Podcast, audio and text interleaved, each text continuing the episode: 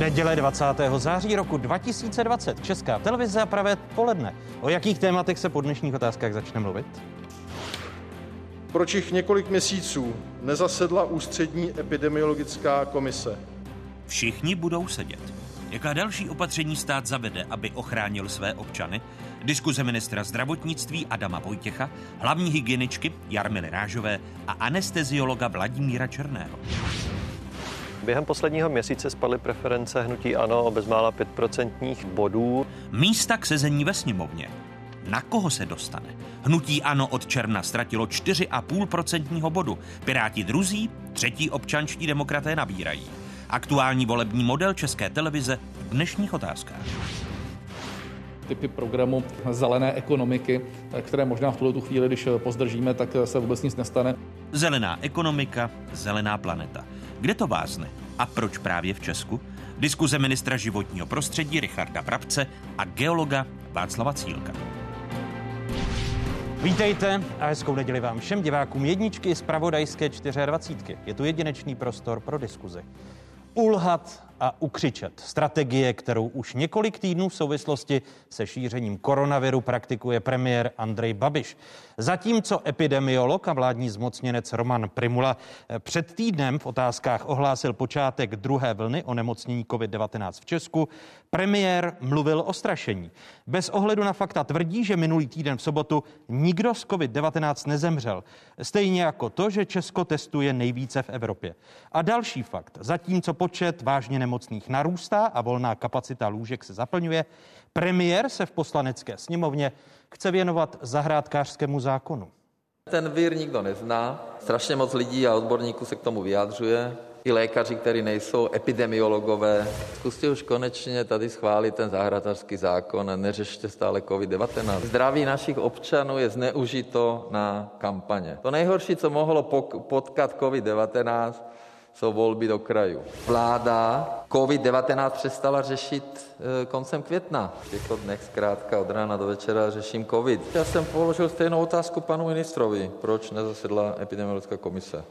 Zasedla v květnu a zasedla dneska. A je to chyba. Ano, je to chyba. Měla zasedat. Argument byl, že ta komise vznikla, když byly chřipkové epidemie a proč jsme to, eh, nedali jsme zprávu? No tak eh, asi proto, že jsem o tom nevěděl. A nedržím si v hlavě. Asi mě měl na to někdo upozornit, to je taky chyba. Chaos a zmatky premiéra Andreje Babiše se začínají odrážet ve volebním modelu, který pro českou televizi každý měsíc připravuje společnost Kantar.cz. Největší voličský propad zaznamenává od posledního volebního modelu právě Babišovo hnutí ANO. Hnutí ANO by získalo 27,5%, oproti červnovému šetření tak ztratilo 4,5% bodu. Druzí Piráti mají 19,5%, což znamená nárůst o 1,5% bodu. Podpora ODS vzrostla o 2% body na 15%. Čtvrtá je SPD 8%, následují starostové 6,5%, kolem 5% hranice se pohybuje sociální demokracie 5,5% a TOP 09 5%. Pod čarou skončila KSČM 4,5%, KDU ČSL se 4% a Trikolora se 2,5% hlasů. Kontext, tedy, že první poprázdninové sociologické šendření trendů Česka 2020 se uskutečnilo mezi 28. srpnem až 11. zářím. Dotazováno bylo metodou Katy 12 respondentů. Z nich do volebního modelu, který jste právě viděli, vstoupilo 887 lidí. Statistická odchylka volebního modelu se u jednotlivých stran a hnutí pohybuje v rozmezí plus minus 1% bodu až po plus minus 3% body u stran s vysokým ziskem. Kam se poděli voliči hnutí ano? To vysvětluje v rozhovoru pro dnešní otázky analytik společnosti Kantar.cz Pavel Ranocha. Ti voliči, které v tuto chvíli postráceli, eh, pocházejí zejména ze střední generace a spíš se vyšším a středním vzděláním. A jako důvody změny názoru uvádějí buď to nějakou obecnou ztrátu důvěry v hnutí ano, nebo příliš velké zadlužení, ke kterému přistoupila vláda vedením hnutí, pod vedením hnutí ano, a nebo příliš častá a chaotická opatření v boji proti koronaviru. Říká v rozhovoru pro dnešní otázky spoluautor trendů Česka 2020 Pavel Ranocha. Prvním hostem otázek je ministr zdravotnictví Adam Vojtěch. Vítejte, pane ministře, hezký dobrý den. Dobrý den. Jak důležitým faktorem je pro zvládání koronavirové pandemie důvěra? Tak bez zesporu to důležitý faktor je. Na druhou stranu faktem je také, že to téma covidu každý den pozorujeme v médiích vlastně od rána do večera a to, že se to téma vysoce spolitizovalo, to je prostě také fakt. Připouštíte si, že je to právě chování vlády, které učinilo eh, z té koronavirové pandemie ten politický fakt. Nejdříve jsme nejlepší v celé Evropě a snažíme se tu jedničku udržet do voleb a teď se vám to politicky vymklo z rukou? Ale to není politicky se vymklo z rukou. To je skutečně zdravotní problém. Ano, eh, na jaře... Který řeší jsme, politici. Kteří řeší politici, a kteří, ale... Kteří se jim, eh, který se jim může vymknout z rukou, proto se ptám. Uh, otázka, co znamená vymknutí z rukou. To, že jsou nárůsty počtu pozitivně testovaných, to je pravdou. Na druhou stranu tu situaci řešíme každý den. Není to tak, že bychom vlastně dali si nohy na stůl a bylo nám to jedno. Ale samozřejmě ta situace se vyvíjí a ona se vyvíjí i v jiných zemích. Zase řekněme si objektivně. Ano, v České republice ty nárůsty jsou poměrně. My teď máme rapidní. největší, největší ano. exponenciální nárůst. Ano, to je pravdou. To Připouštíte je... politickou odpovědnost vlády, vaši vlastní, potažmo premiéra za ten exponenciální nárůst?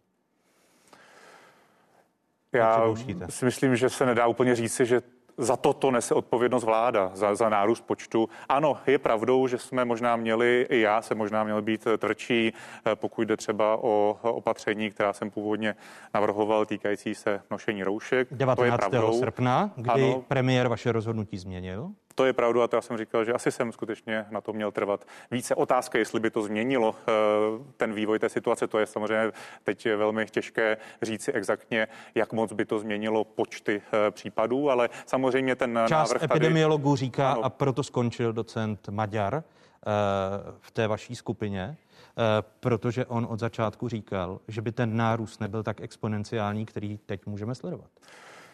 Znovu říkám, eh, byl tedy můj návrh. Problém je, že v té době ani všichni odborníci na to neměli jednotný, eh, jednotný názor, když jsme eh, to diskutovali a nakonec tedy ten návrh nebyl přijat v té původní podobě. A ten nárůst... Kdybych vám namítl, ano. že ti odborníci, se kterými jsem mluvil, kteří se toho účastnili, říkají jednu věc, že už je nebaví neustále ponižování ze strany premiéra Andreje Babiše, který nevybíravě po nich křičí a že dávají fakta a expertní rozhodnutí, které i ve vašem případě se změní poté, co Andrej Babiš rozhodne, že politicky není vhodné nosit roušky od 1. září.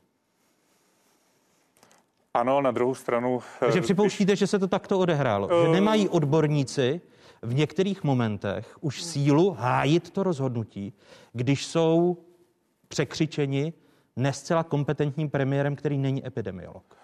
Já bych to takto neřekl. Ta, ta debata, která se vedla tehdy toho 19.8., byla se všemi kolegy, kteří vlastně z těch eh, týmů jednotlivých odborných jsou. A pan premiér se všech ptal vlastně, jaký na to mají názor na zavedení roušek ve školách, eh, v obchodech, plošné zavedení ve vnitřních prostorech. A ty názory tehdy, a já nevím z jakého důvodu, ale byly velmi rozdílné. Někdo říkal, že ve školách to nemá žádný smysl.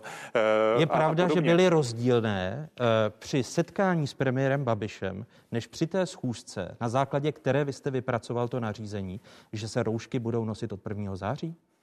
Ano, a mě to, samotné, ty... mě to samotného překvapilo, že, že odborníci nejsou schopni vlastně si trvat, eh, premiérovi. trvat si na svém eh, stanovisku. To mě samozřejmě překvapilo, že skutečně v tomto směru to stanovisko e, následně nebylo úplně jednoznačně. Takže Čím to bylo, to já nedokážu říct, to je třeba no asi, se zeptat asi, těch lidí. Ale... Asi osobou premiéra, protože ti mimo záznam v rozhovoru pro dnešní otázky jasně říkají, když po nás premiér vulgárně křičí, tak my to nemáme zapotřebí, protože jsme experti a buď politici chtějí dodržovat expertní stanoviska, expertní doporučení, nebo vše podřizují politickým rozhodnutím? Já říkám, jak probíhala ta debata, na které jsem byl tehdy, byli tam odborníci a ty názory zkrátka nebyly jednotné. Jaký to byl důvod, co vám teď říkají, to eh, asi říkají teď eh, eh, vám, ale tehdy se nikdo vlastně jasně za ta rozhodnutí nosit roušky od prvního devátý všech, ve všech vnitřních prostorech prakticky nepostavil, takže proto možná to rozhodnutí nakonec nebylo takto přijato. Je to možná o nějaké komunikaci, proto já jsem také pak už sjednotili rozhodování pod hlavní hygieničku, udělal jsem tam nějaká organizační opatření, ale také mě to tehdy může si, eh, může zarazilo. Si, může si ministr zdravotnictví dovolit říct, že by množství toho chaosu bylo menší, pokud by eh, svým těkavým rozhodováním do toho nevstupoval premiér této země? Můžete si to dovolit? Já si myslím, že to je velmi spekulativní. Eh, já bych toto takhle... Ne, to je jasná otázka. Ano, ale, Můžete si to ale my ne, ne, já skutečně nedokážu říci, eh, že by ten počet lidí, kteří jsou dnes eh, pozitivně diagnostikováni, eh, byl menší o 50 Ne, spíše, nebo spíše jde podobného. o způsob administrace těch řešení a těch kroků, abyste mi rozuměl. Já jsem vám uvedla, vy jste mi teď potvrdil autenticitu té situace, že vám všichni odborníci, drtivá většina z nich, řekla, ano, od 1. září zaveďme roušky ve vnitřních prostorách. Pak do toho vstoupil premiér, eh, kdy už souhlas těch odborníků tak jednoznačný nebyl a nestáli si za tím svým rozhodnutím. Proto se vás ptám, jestli si, když říkáte, že to je pravda, jestli si můžete jako ministr dovolit říct, že kdyby premiér méně do těch věcí zasahoval, tak máme méně chaosu v politické administraci covidové pandemie. Můžete si to dovolit říct? Velmi eh, těžce budu říkat, že to je ten důvod, proč eh, nemáme eh, vlastně, máme ten, tu situaci takovou, jaká je. Musíme si skutečně uvědomit, že ty odborníci, kteří tam byli, tak měli nějaký názor a ten názor nebyl jednotný. Já neříkám, že to je jejich chyba, ale na druhou stranu, pokud skutečně pak, když se láme chleba, tak ti lidé vlastně mají různé názory, tak, tak pak i pro, pro premiéra je velmi obtížné vlastně se v tom, v tom vyznat a tehdy ta debata byla no, spíš to není o tom, že premiér nemá. Eh, v situaci, kdy jemu se to politicky hodí, a teď vidíme novou hru Andreje Babiše, protože zároveň klesá i spokojenost lidí eh, s politickou důvěrou a v důvěrou ve vládu. Podívejme se na další data, která máme k dispozici. Eh, jak vidí lidé teď politickou situaci od výrazného nárůstu v průběhu jara, kdy Česká republika zvládla onu situaci, tak teď přichází výrazný pokles.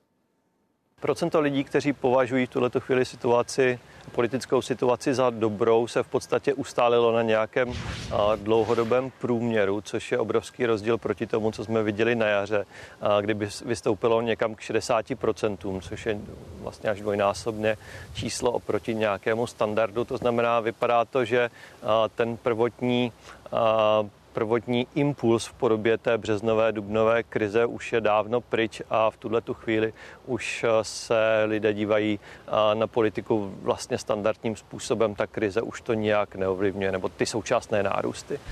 Proto se znovu ptám, Jestli by to rozhodování nemělo být na ministrovi zdravotnictví, zdravotnických expertech a nikoli, že teď Andrej Babiš, protože cítí a dnešní data z trendů Česka to jasně potvrzují, že eh, dochází k výraznému propadu důvěry v hnutí ano, v premiéra, v politickou situaci, ve vládu, tak Andrej Babiš od pátku opět hraje tu hru. To je věc Vojtěcha, epidemiologů, a, a už to není on, který předsedá výboru pro zdravotní rizika. Už to není on, kdo změnil vaše rozhodnutí z 19. srpna, že se roušky nosit nebudou. Neřekl bych, že to je odpádku. Já si myslím, že pan premiér asi toto reflektuje už delší dobu v těch posledních 14 dnech a skutečně říká jasně, že už on do toho nebude zasahovat a že to skutečně nechává na ministerstvu zdravotnictví. A vy, vy, vy, vy, možná, vy, že vy, sám reflektuje ale vy, debatu vy, z, toho, z toho prosince, pardon, z toho srpna. Možná, a, že a vy, i sám toto skutečně vyhodnotil, že to možná nebylo úplně eh, optimální a proto říká nyní, ano, je to na ministerstvu, je to na eh, epidemiologii technologiích a tom integrovaném centrálním řídícím týmu, eh, který vlastně na tom pracuje. Takže já myslím, Promiňte, že... pane ministře, ale vy mu věříte, když tyto eskamotáže už jsme viděli při té první vlně na jaře. Nejdříve vám ty kompetence byly odebrány, eh, pak vám zase byly předány. Vždyť se totéž opakuje, co jsme viděli při plní, první vlně. V kompetencích, v rozhodování, v chaotičnosti řízení. No ale tehdy eh, nikdo vlastně toto nekritizoval zásadně, protože eh, ta situace byla velmi, eh, velmi dobrá a, a, a zvládli jsme to. Ale na druhou stranu znovu říkám, teď pan premiér má jinou pozici, než možná v tom srpnu, možná, že skutečně reflektuje, že to tehdy nebylo úplně eh, optimální, ta celá debata a říká jasně, je to na ministerstvu zdravotnictví, je to na epidemiolozích, je to na odbornících, já do toho nebudu eh, nějak zásadně eh, ingerovat, byť samozřejmě jako premiér na druhou stranu je za to do jisté míry zodpovědný, protože je premiér vlády, takže jasné, že toto také vnímá, ale tu ingerenci jasně říká, že už dělat nebude. Takže, a vy mu věříte? Po té zkušenosti? Tak Aktuálně nemám důvod eh, mu nevěřit, eh, protože jasně toto deklaruje na všech jednáních, které máme i v rámci eh, odborných skupin, takže já doufám, že to tak bude. Kdy jste od 12. března letošního roku, kdy došlo k úplnému zavření země, byl nejblíže mentálně své vlastní rezignaci až do současnosti? Tak možná těch okamžiků bylo bylo vícero. Ta situace, musíme si uvědomit, že my vlastně řešíme COVID prakticky od ledna, to znamená devátý měsíc, eh, ministerstvo zdravotnictví neřeší nic jiného než COVID a ta situace byla velmi složitá a sám za sebe říkám, že eh, těch okamžiků, kdy skutečně už toho člověk měl hodně a až takhle, tak, tak bylo hodně. Já jsem, já jsem nikdy nechtěl úplně opouštět Eh, tu loď na tom rozbouřeném eh, oceánu, protože mi to přišlo, že by to nebylo úplně eh, hodné, ale faktem je, že si člověk sám osobně sáhl na dno jak psychických, tak fyzických sil. A Vzpomenete si tedy, kdy jste byl nejblíže své vlastní rezignaci? Teď bych eh, to asi nechtěl, nechtěl říkat. Eh, to myslím, že je spíš nějaká otázka vnitřního rozpoložení a jestli vám řeknu konkrétní termín, to vám asi neřeknu. E, máte rád seriál Jistě, pane premiére, z produkce BBC? Viděl jste ho? Neznám ho až tak. Neznáte? Znám samozřejmě, znám ten seriál, ale není to úplně něco, co bych hotal e, jako, jako věrný divák. Doporučuji díl Muž přes palubu, e, kdy premiér hledá spiknutí ve svém okolí a neloajální muže chce hodit přes palubu. Vy jste velmi loajální mužem premiéru Andrej Babišovi. Počítáte s tím, že po krajských volbách se bude hledat vyník a že budete mužem přes palubu? To je čistá spekulace, politika je, jaká je. Já se ptám, a... jestli s tím člověk počítá. Ve vaší funkci, když jste kritizován ano. za mnoho rozhodnutí, jestli počítáte s tím, že po krajských volbách budete mužem přes palubu? Víte, když člověk jde do této pozice, tak musí počítat eh, se vším. Je to politika, podívejme se na ministry zdravotnictví v historii. Eh, já vlastně pracuji jako minister zdravotnictví dva, měs- dva roky a deset měsíců eh, nyní, což už i tak je poměrně rekordní doba. A... Vy jste připraven tedy po krajských volbách nést Nejsem. ty náklady a být mužem přes palubu, jestliže se ukáže, že ten exponenciální nárůst počtu případů COVID-19 nebude Česká republika zvládat. Ale já si nemyslím, že to je odpovědnost eh, jenom eh, má ministra zdravotnictví. Já si myslím, že skutečně eh, v tomto směru. Kdo za to tady nese politickou odpovědnost, když ne minister zdravotnictví? Ale nebereme to jako politickou odpovědnost. Je to prostě no, zemi, zemi řídí, problém. Promiňte, zemi řídí politici. To rozhodování se jasně ukazuje, že je veskrze politické, protože nejdříve a můžeme si eh, poslechnout Jana Hamáčka, který jako politik říká už několik týdnů, že měl být zvolán Eh, ústřední krizový štáb. Premiér ještě do čtvrtka tvrdil, že v žádném případě nedojde ke svolání ústředního krizového štábu. V pátek opět změnil názor, řekl, že v pondělí na vládě budete rozhodovat o eh, krizovém štábu. Jan Hamáček v souvislosti s nošením roušek říká tato slova. S odstupem času by bylo rozumnější tehdy vyhovět odborníkům, kteří chtěli zavést roušky už začátkem září nebo koncem srpna a tehdy to bylo politicky změněno a odsunuto. Říká Jan Hamáček. Vy budete hlasovat v pondělí pro ustavení ústředního krizového štábu?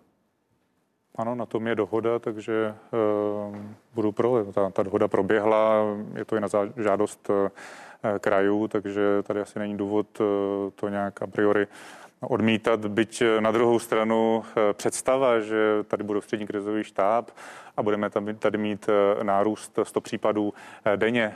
To si myslím zase, že je poměrně lichá úvaha. A vy očekáváte, že po rekordních číslech z tohoto týdne dojde k poklesu? Ne, na... ne to, to spíš právě říkám, že tady je nějaká představa o tom, že když bude ústřední krizový štáb, tak... Takže dojde ke snížení? Tak dojde se ke snížení uh, počtu pozitivních případů. To si myslím, že skutečně tak to není. Ústřední krizový štáb je nějaká komunikační platforma z kraji, to jsem pochopil, že pro kraje je velmi uh, důležité. I se tak vyjádřila asociace krajů, takže v tomto směru to byl asi ten hlavní impuls, proč jsme říkali, ano, kraje musí být ve hře a, a pokud to takto je, je nutné, tak samozřejmě samozřejmě ústřední krizový štáb eh, by měl být eh, svolán nebo ustanoven, ale znovu říkám, stále je to otázka primárně zdravotní, je to otázka epidemiologická, otázka eh, klinických kapacit a, a podobně. Takže to, že ústřední krizový štáb bude, asi bude dobře pro tu komunikaci, ale pravděpodobně to nevyřeší otázku pandemie v České republice. Bude dobře pro komunikaci, když opět vznikne nějaká platforma, která se může přetahovat s ministerstvem zdravotnictví o kompetence?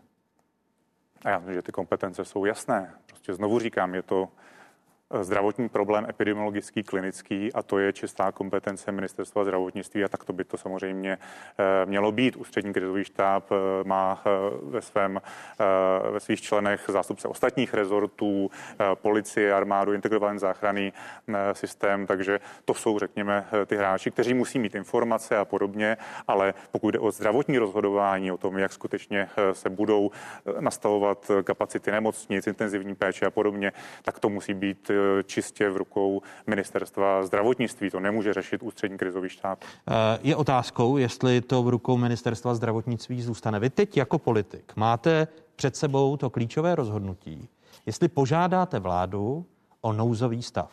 V rozhovoru pro seznam zprávy jste řekl, že nouzový stav eh, je na místě vyhlásit až ve chvíli, kdy se R jako reprodukční číslo dostane ke dvěma. V Praze se v současnosti pohybuje eh, na hranici 1,8, v rámci celé České republiky jsme na 1,5, 1,6. Eh, zároveň na stránkách eh, ÚZISu je napsáno, že to je pouze číslo orientační a není to tvrdý faktor. Požádáte v pondělí vládu o nouzový stav?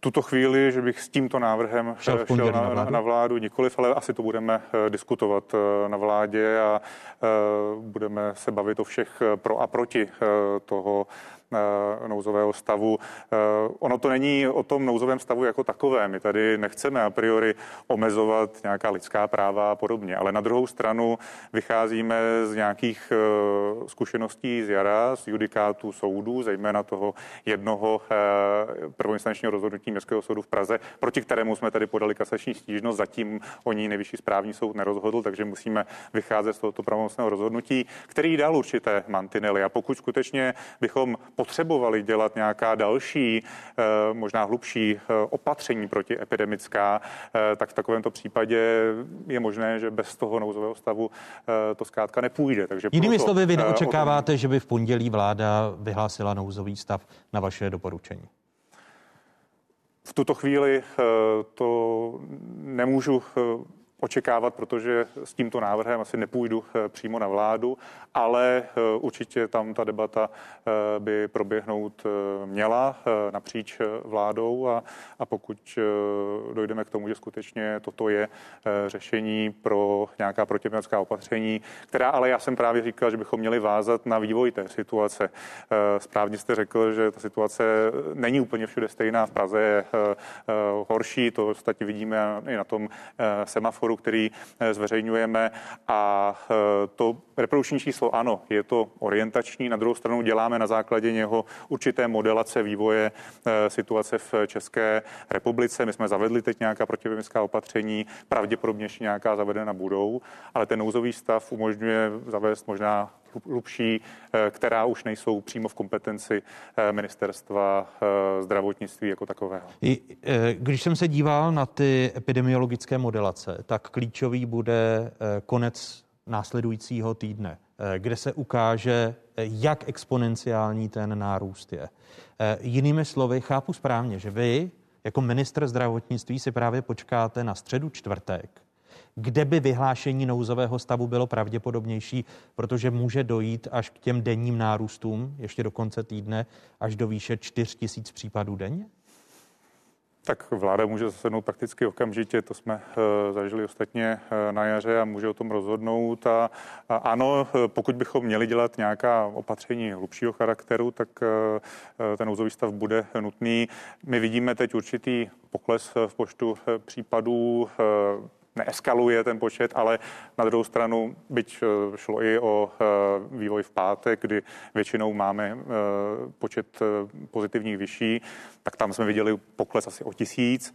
Teď. O, víkendu se zdá, že to, je, že to je podobné, takže zatím nepozorujeme tu eskalaci a když jsem mluvil s profesorem Duškem, tak eh, zatím on eh, říká, že jsme někde kolem toho čísla 1,6 a zatím nepozoruje nějakou eskalaci, ale sám říká, že eh, bude nutné teď to vyhodnotit na základě všedních dní, kdy skutečně bude více, více testů a podle toho se rozhodnout, kam vlastně Tím potvrzujete to, že konec příštího týdne bude klíčovější než v pondělí vláda rozhodnutí o nouzovém Nebo polovina eh, příštího týdne uvidíme skutečně v eh, těch následujících dnech. Eh, v tomto týdnu dostávali lidé starší 60 let do schránek tyto obálky takto zalepené. To je jedna z originálně dodaných obálek Českou poštou. Pane ministře, vzhledem k tomu, že když si dovolím tu obálku otevřít, je to ona dodávka roušek, stejně jako tohoto eh, respirátoru a některé ty respirátory podle odborníků nemají daný certifikát, eh, správný certifikát, který by odpovídal eh, funkčnosti respirátoru FFP2 právě pro šíření virových či infekčních nemocí.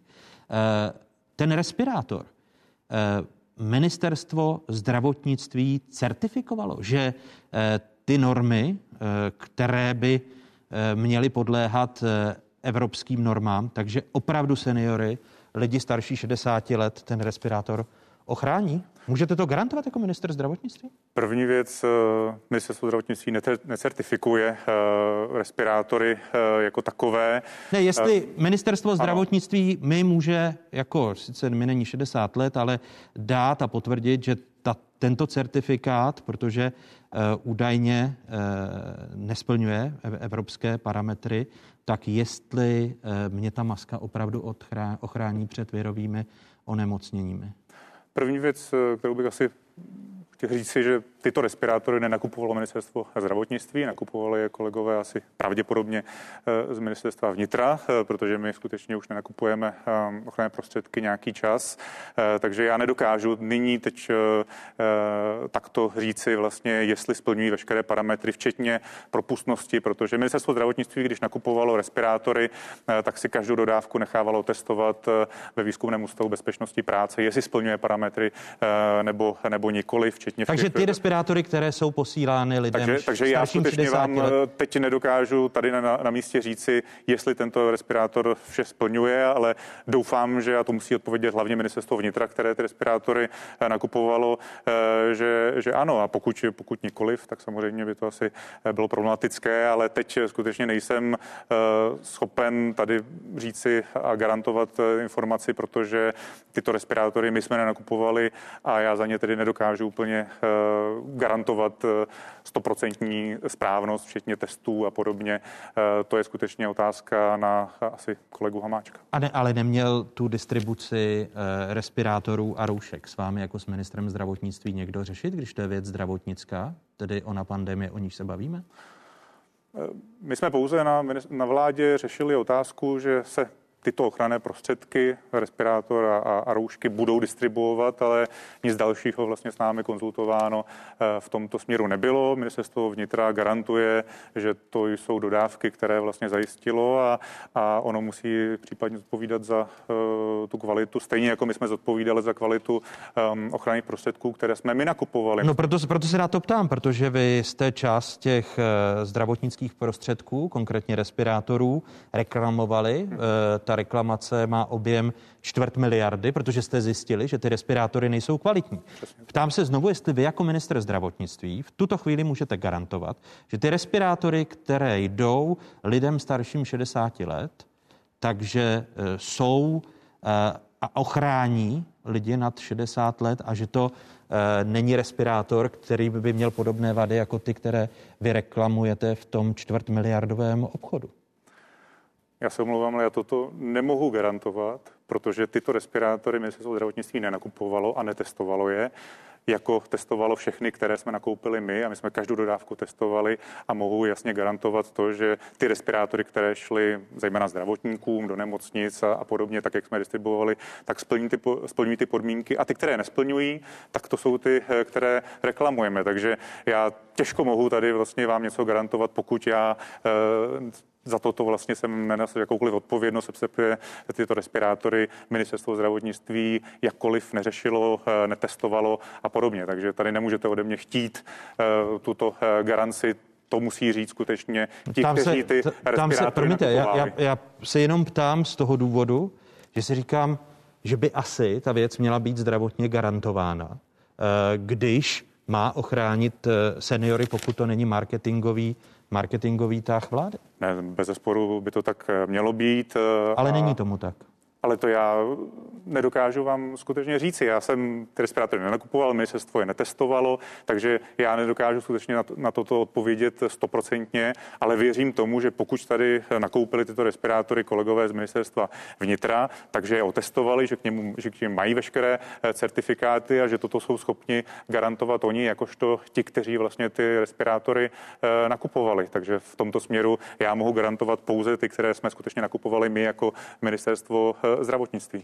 Uh, vy, když jako ministerstvo zdravotnictví máte eh, škodu, a propo, ten nákup respirátorů, které reklamujete ve výši čtvrt miliardy korun, vznikla státu škoda čtvrt miliardy v případě těch nekvalitních respirátorů, které reklamujete? Ano, zdá se, že, že, že ano, ale zatím postupujeme s, mimosoudně a, a řešíme to, eh, komunikujeme s těmi eh, dvěma firmami, eh, takže já bych teď se k tomu nechtěl úplně do detailu vyjadřovat.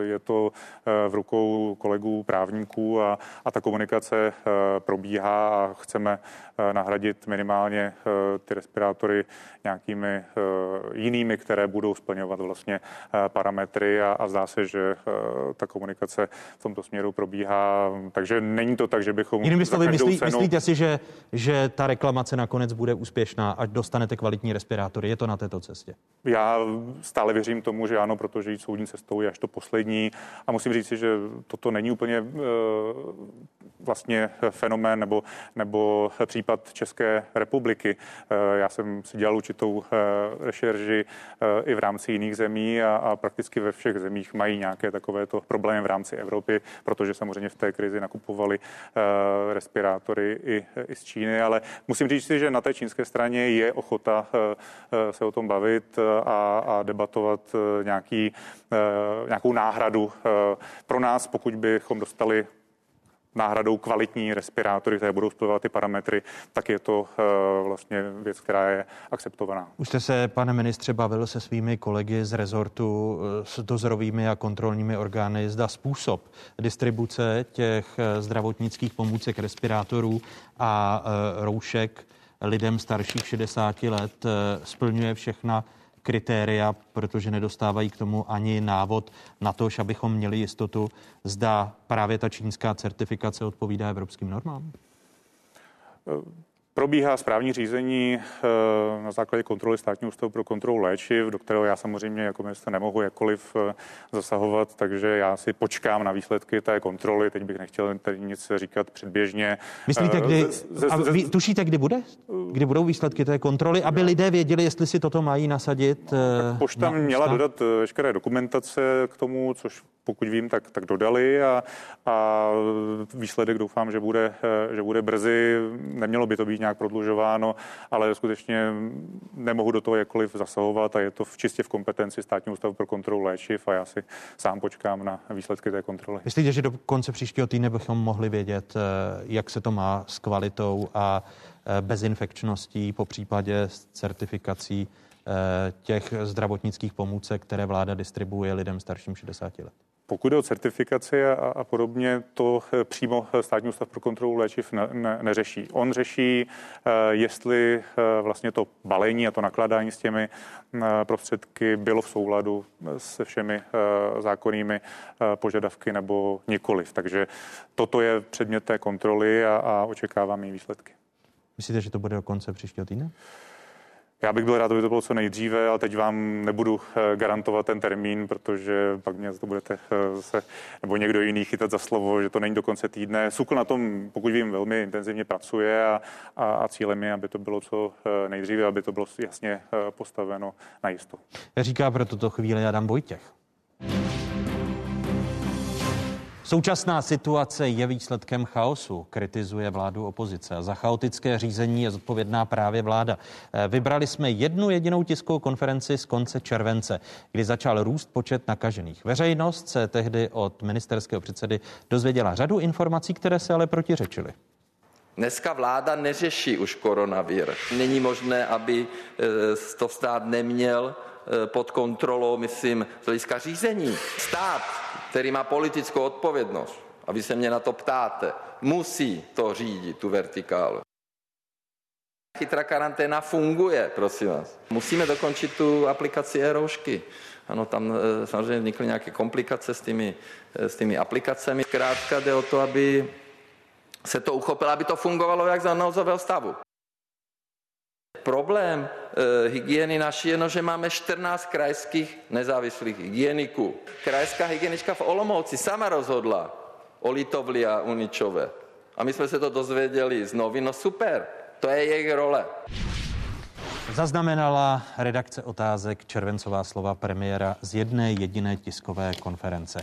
Jaký průběh může mít druhá vlna? Jsme na ní připraveni lépe než na vlnu první. Dalšími hosty otázek, krom ministra zdravotnictví, jsou hlavní hygienička České republiky Jarmila Rážová, které přeji hezké dobré odpoledne. Jarmila Rážová je stále ještě v izolaci, eh, proto ji zdravím prostřednictvím Skypeu. Vítejte, hezký dobrý den. Hezké dobré poledne. A vítáme předsedu České společnosti anesteziologie a resuscitace a intenzivní medicíny přednostu Kapimu Masarykovy nemocnice Vladimíra Černého. Pane profesore, vítejte, hezky dobrý den. Děkuji za pozvání. Když se podívám na statistiky, které máme k dispozici od eh, zdravotnických statistiků, tak máme čtyři scénáře. Scénář A, denní nárůst do 30 tisíc eh, nově diagnostikovaných měsíčně. Scénář B, 31 až 80 tisíc měsíčně. Scénář C, 80 až 120 tisíc měsíčně. A scénář D, nad 120 tisíc měsíčně. Pane profesore, ve kterém scénáři teď odborně jsme? My se v tuhle chvíli pohybujeme ve scénáři, kde není omezována ani intenzivní péče, ani plánovaná péče ostatní. Jestli to budeme nazývat A, B, C nebo D, to není v tuhle chvíli podstatné. Podstatné je, zdali ten podíl pacientů, kteří vyžadují intenzivní péči, zatěžují systém intenzivní péče takovým způsobem, aby byla ovlivněna ostatní poskytovaná péče. To je podstatné bez ohledu na to, jakými písmenky budeme ty etapy nazývat. Ale stejně tam je důležitý počet těch nepochybně, nárůstů. Nepochybně ano. To je, to, je, to je zcela zásadní, jelikož ono to vlastně podmínuje eh, zátěž toho systému.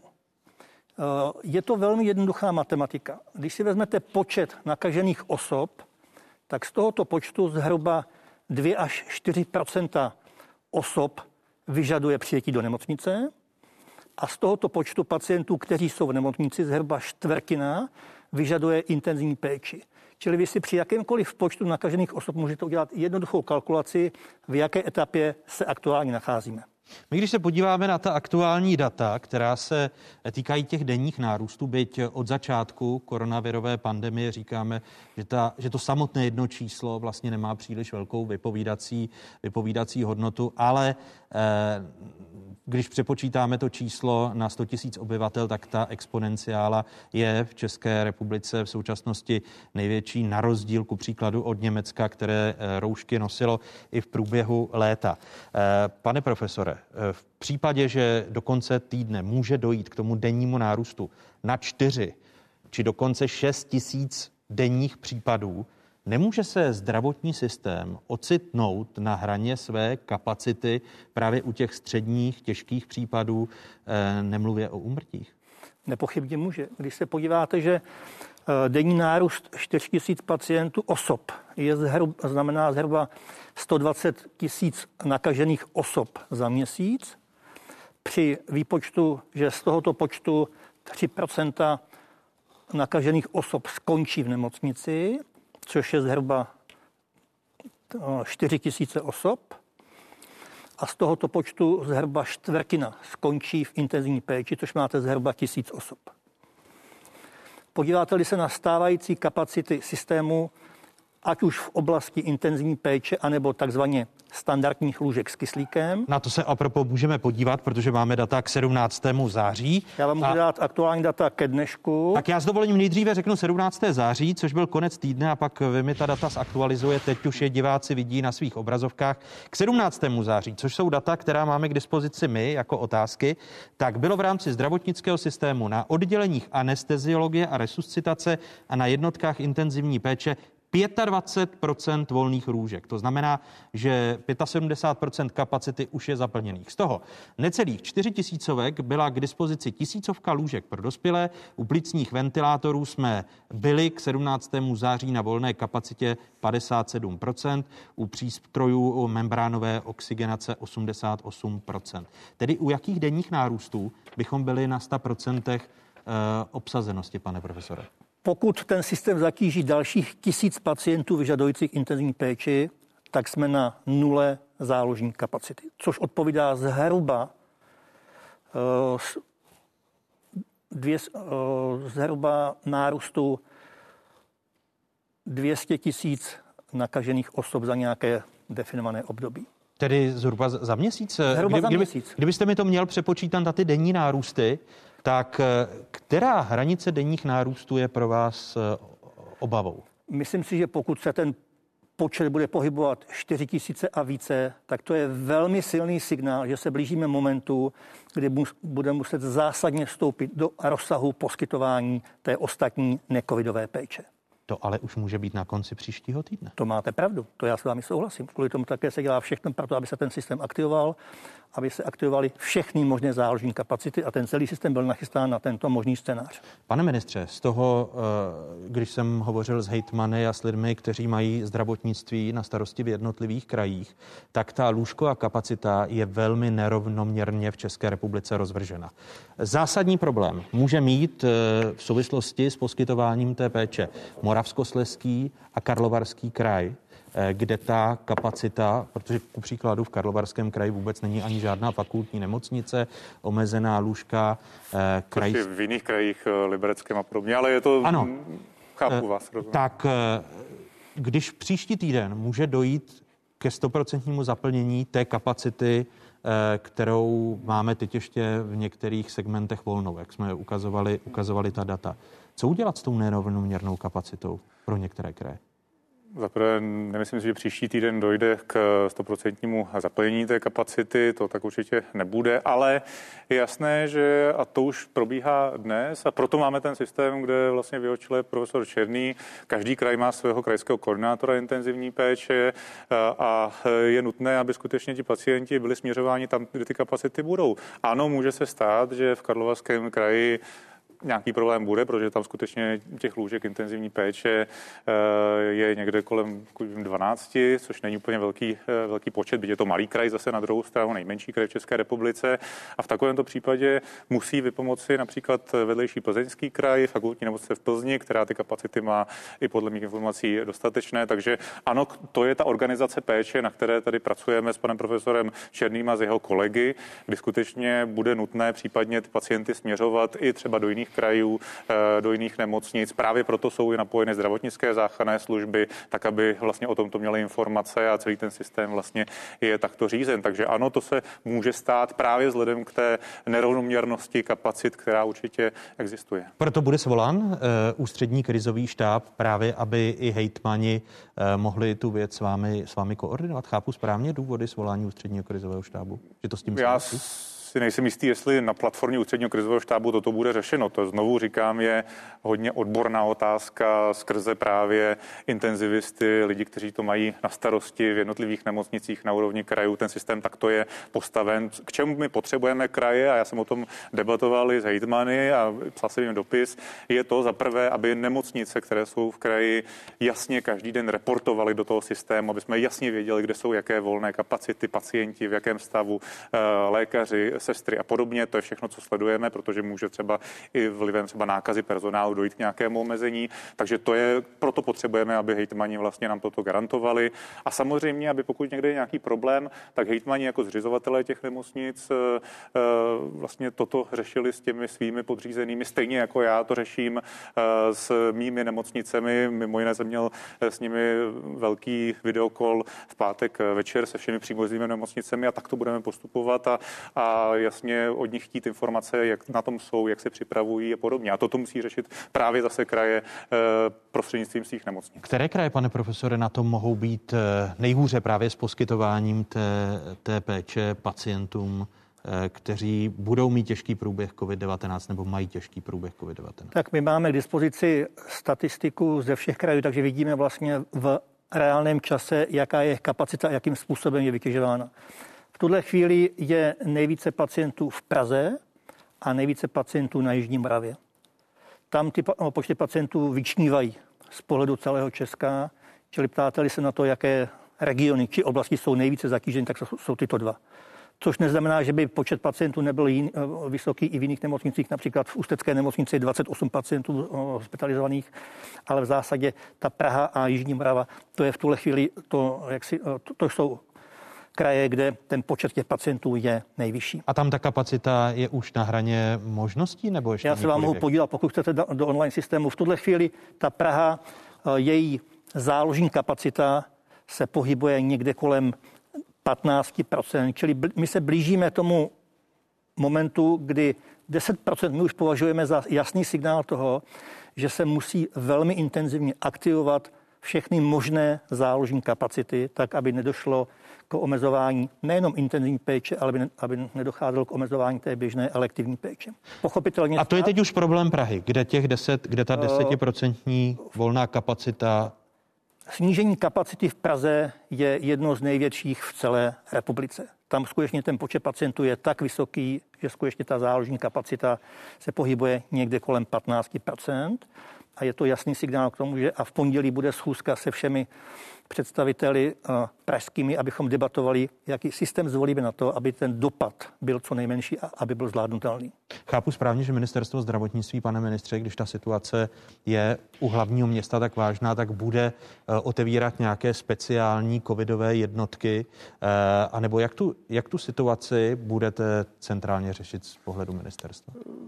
Tak to není. My chceme zaprvé, a to bylo jasně schoda i klinické skupiny, aby každá nemocnice v tomto směru byla schopna eh, o ty pacienty se postarat. A to, co se může stát, jako to hovoří pan, eh, pan profesor Černý, je, že bude nutné, aby některé nemocnice začaly vyčlenovat eh, tu záložní kapacitu, případně pokud budou ty scénáře skutečně negativní, zašli omezovat i plánovanou péči, připravovat lůžka, která jsou k dispozici, tak aby zkrátka ta kapacita byla, byla dostatečná. Ale to je, řekněme, ten scénář ještě černější, než je ta aktuální situace. Ale jinak nemocnice v zásadě už dnes přijímají pacienty, mají ty pacienty, umí se o ně postarat. V tomto směru si myslím, že ta zkušenost nemocnic z jara je velmi dobrá a i hodně pacientů je každý den propouštěno. My dostáváme vlastně data o tom, že část je přijímána, ale část pacientů skutečně je propouštěna i třeba ve velmi seniorním věku. A to značí, že nemocnice už ví, jak se o ty pacienty postarat a, a mají uh, zkušenost, kterou třeba ještě někdy na začátku jara neměli. Ta záložní kapacita, jaké jsou kroky pro ty jednotlivé nemocnice? Začněme těmi pražskými, které se blíží saturaci té, té kapacity, pane profesore. Která péče se bude muset omezovat právě na úkor COVID, COVID-19 a péče o ty nejtěžší pacienty? Já ještě k té diskuzi o té kapacitě. Vycházejme z toho, že v tuhle chvíli ta, ta kapacita je dána aktuálním personálním stavem, který v těch nemocnicích pracuje a je zaškolen. Pokud nebudeme aktivovat systémy ve smyslu e, nabírání nezdravotnických osob nebo nebudeme přeškolovat nějaké studenty a tak dále, tak ta kapacita musí zahrnout jak péči o COVID pacienty, tak o pacienty takzvaně necovid. Čili jakýkoliv zvyšující se podíl péče o COVID pacienty znamená při absenci aktivace nějakých záložních plánů, znamená logicky omezení péče pro necovidové pacienty. To je nutné, aby tady jasně zaznělo a my pochopitelně chceme, aby do tohoto momentu, jak si ta situace došla co nejpozději, pokud uh, nejlépe tak vůbec. Podle těch současných modelů, kdyby, kdyby do toho ta situace mohla dojít? Pokud vezmu stávající kapacitu záložní v oblasti intenzivní péče, která je v tuto chvíli, a mluvím o celém Česku, ta variabilita mezi těmi kraji je pochopitelně velmi vysoká. V tuto chvíli ten systém má záložní kapacitu tisíc lůžek intenzivní péče pro všechny pacienty vyžadující intenzivní péči a zhruba 7200 lůžek s možností podávání kyslíku. To je stávající kapacita. Čili pokud si my vezmeme vývoj zhruba, řekněme, na konci měsíce 100 tisíc nakažených osob, což znamená zhruba 3 tisíce pacientů do nemocnic, z toho čtvrtina bude v těžkém stavu vyžadující intenzivní péči, tak z toho jasně vyplývá, že bude mít 750 pacientů s nutností intenzivní péče a máme kapacitu tisíc. To znamená, že zhruba měsíc, měsíc a půl při tomto vývoji eh, by ta kapacita celorepublikově byla naplněna? Pokud zůstane stávající tempo nárůstu počtu pacientů. Teď se bavíme o té exponenciále, kterou sledujeme. Tak eh, a při stávajícím číslu R 1,6, 1,7, tak ten systém má vždycky zhruba tři týdny na to, aby se nachystal k tomu, co přijde.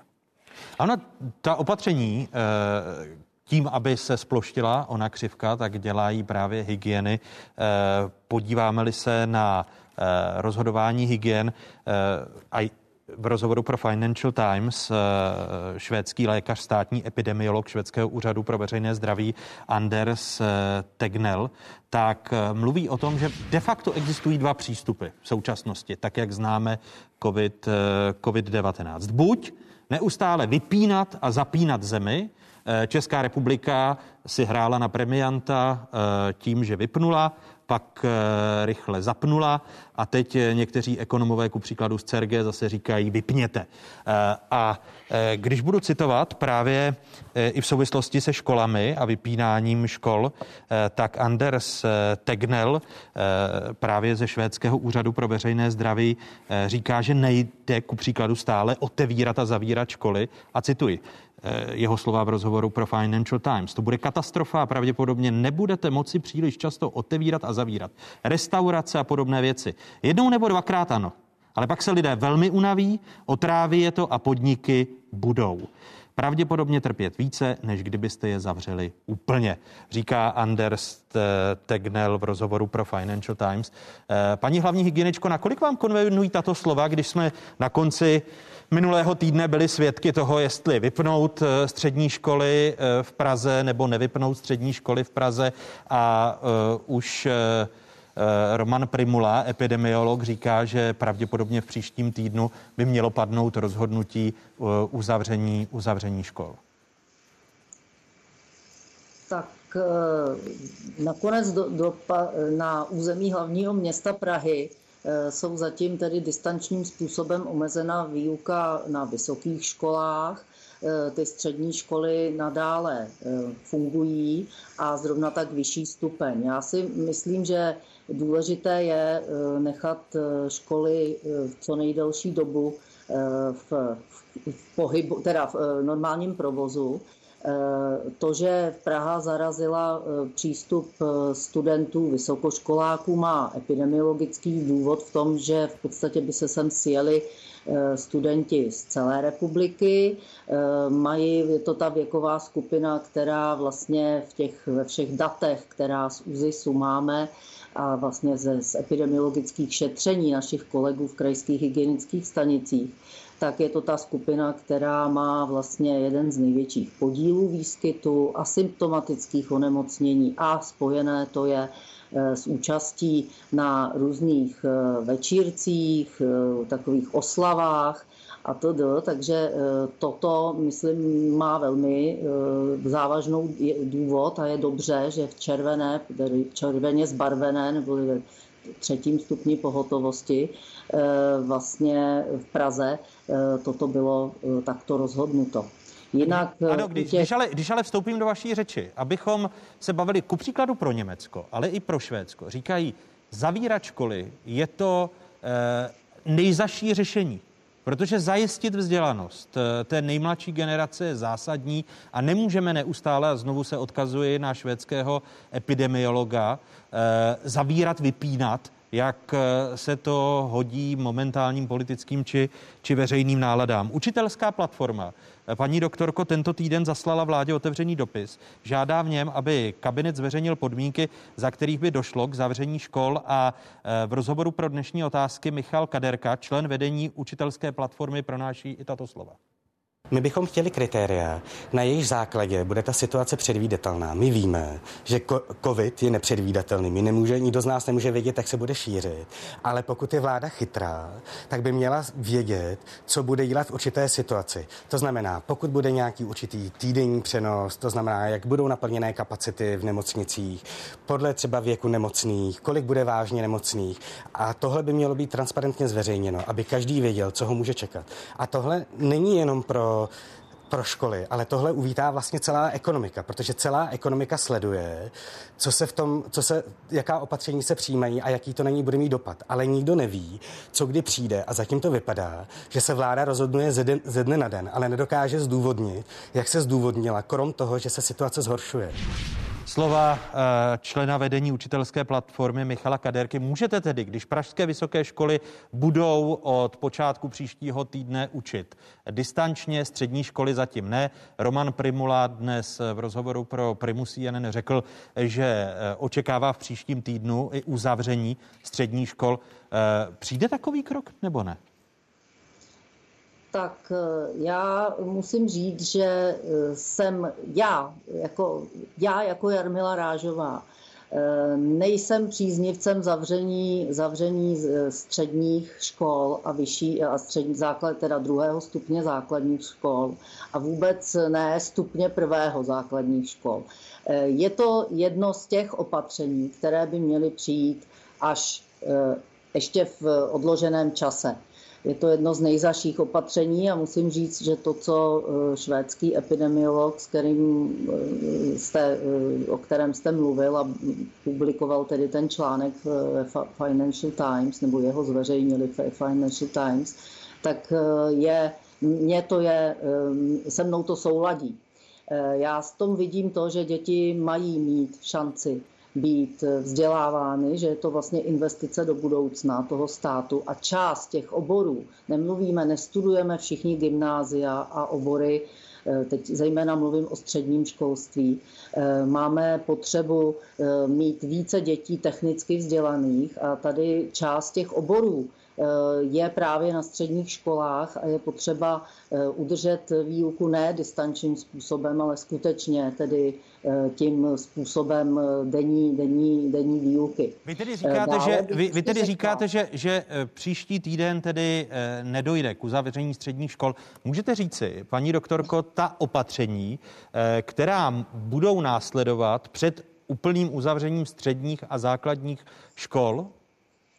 Tak určitě je tady, eh, máme, máme, my to mm, diskutujeme všechno teďka momentálně hodně po mailu a případně po Webexu, vzhledem k tomu, že já jsem stále v té izolaci domácí a eh, máme navržená některá opatření na například snížení počtu účastníků hromadných akcí, případně i snížení eh, nebo omezení určitých typů akcí, jak vevnitř, tak venku.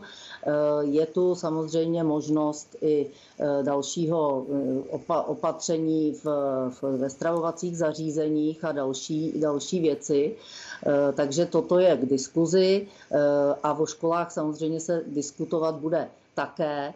A já nechci, nechci říkat, že to bude během příštího týdne. Myslím si, že určitě přijmeme ještě další opatření, ale během příštího týdne, ale nemyslím si, že úplně zásadně by tam měly být zákazy, co se týče školy, zejména tedy těch středních škol a například rozdělování nějaké výuky znamená velký problém. Myslím, myslím že jako by se obden třeba chodilo do školy, Eh, to znamená problém i pro zajištění vlastně podmínek povinného vzdělávání a přineslo by to další problém a další věc. Otázkou, Já se jenom omluvím, omluvím, že se rozloučíme, paní doktorko, z diváky jedničky. Přepněte si na spravodajskou 24. Říkám divákům jedničky, se kterými se loučíme, protože Jarmila Rážová, pan profesor Vladimír Černý i minister zdravotnictví Adam Vojtěch zůstávají hosty otázek. Přepněte si na spravodajskou 24. Po stručných zprávách na ČT24 vám dodáme další podrobnosti. Řeč bude i o trasování, o způsobu eh, fungování karantén a také eh, o odběrech. Přepněte si, otázky pokračují na ČT24.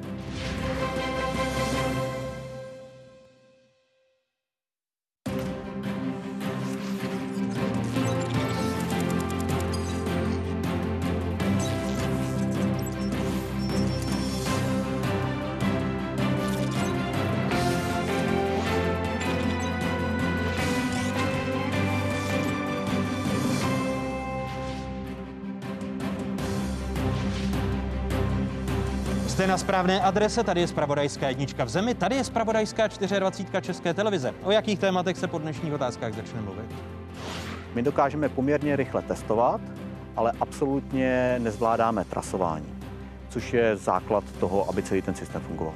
Testování, trasování a co dál?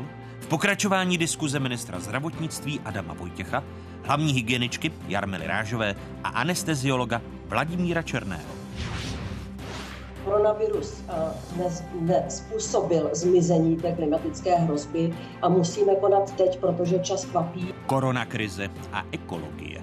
Jak to jde dohromady? Hosty diskuze minister životního prostředí Richard Brabec a geolog Václav Cílek. Ještě jednou hezké nedělní odpoledne vám všem divákům z Pravodajské 24. Stále jste v jedinečném prostoru pro diskuzi. Nosíme roušky a to od počátku tohoto týdne. Eh, další výsledky výzkumu, jak lidé vnímají opatření eh, tak další výsledky výzkumu pro českou televizi Trendy Česka máme právě teď. Data se sbírala ve dvou vlnách, první předtím, než opatření vstoupila v platnost, druhá poté, co vláda roušky ve vnitřních prostorách jako povinnost zavedla. Teď vidíte výsledky, eh, co si veřejnost o tomto opatření myslí. Po zavedení roušek vzrostla podpora tomuto opatření. Pro roušky v hromadné dopravě se vyslovuje 84% respondentů, podpora pro roušky na úřadech stoupla o 18% bodů a pro roušky v obchodech také o 18% bodů. S povinností mít roušky v kinech, v divadlech souhlasilo v září 660% respondentů.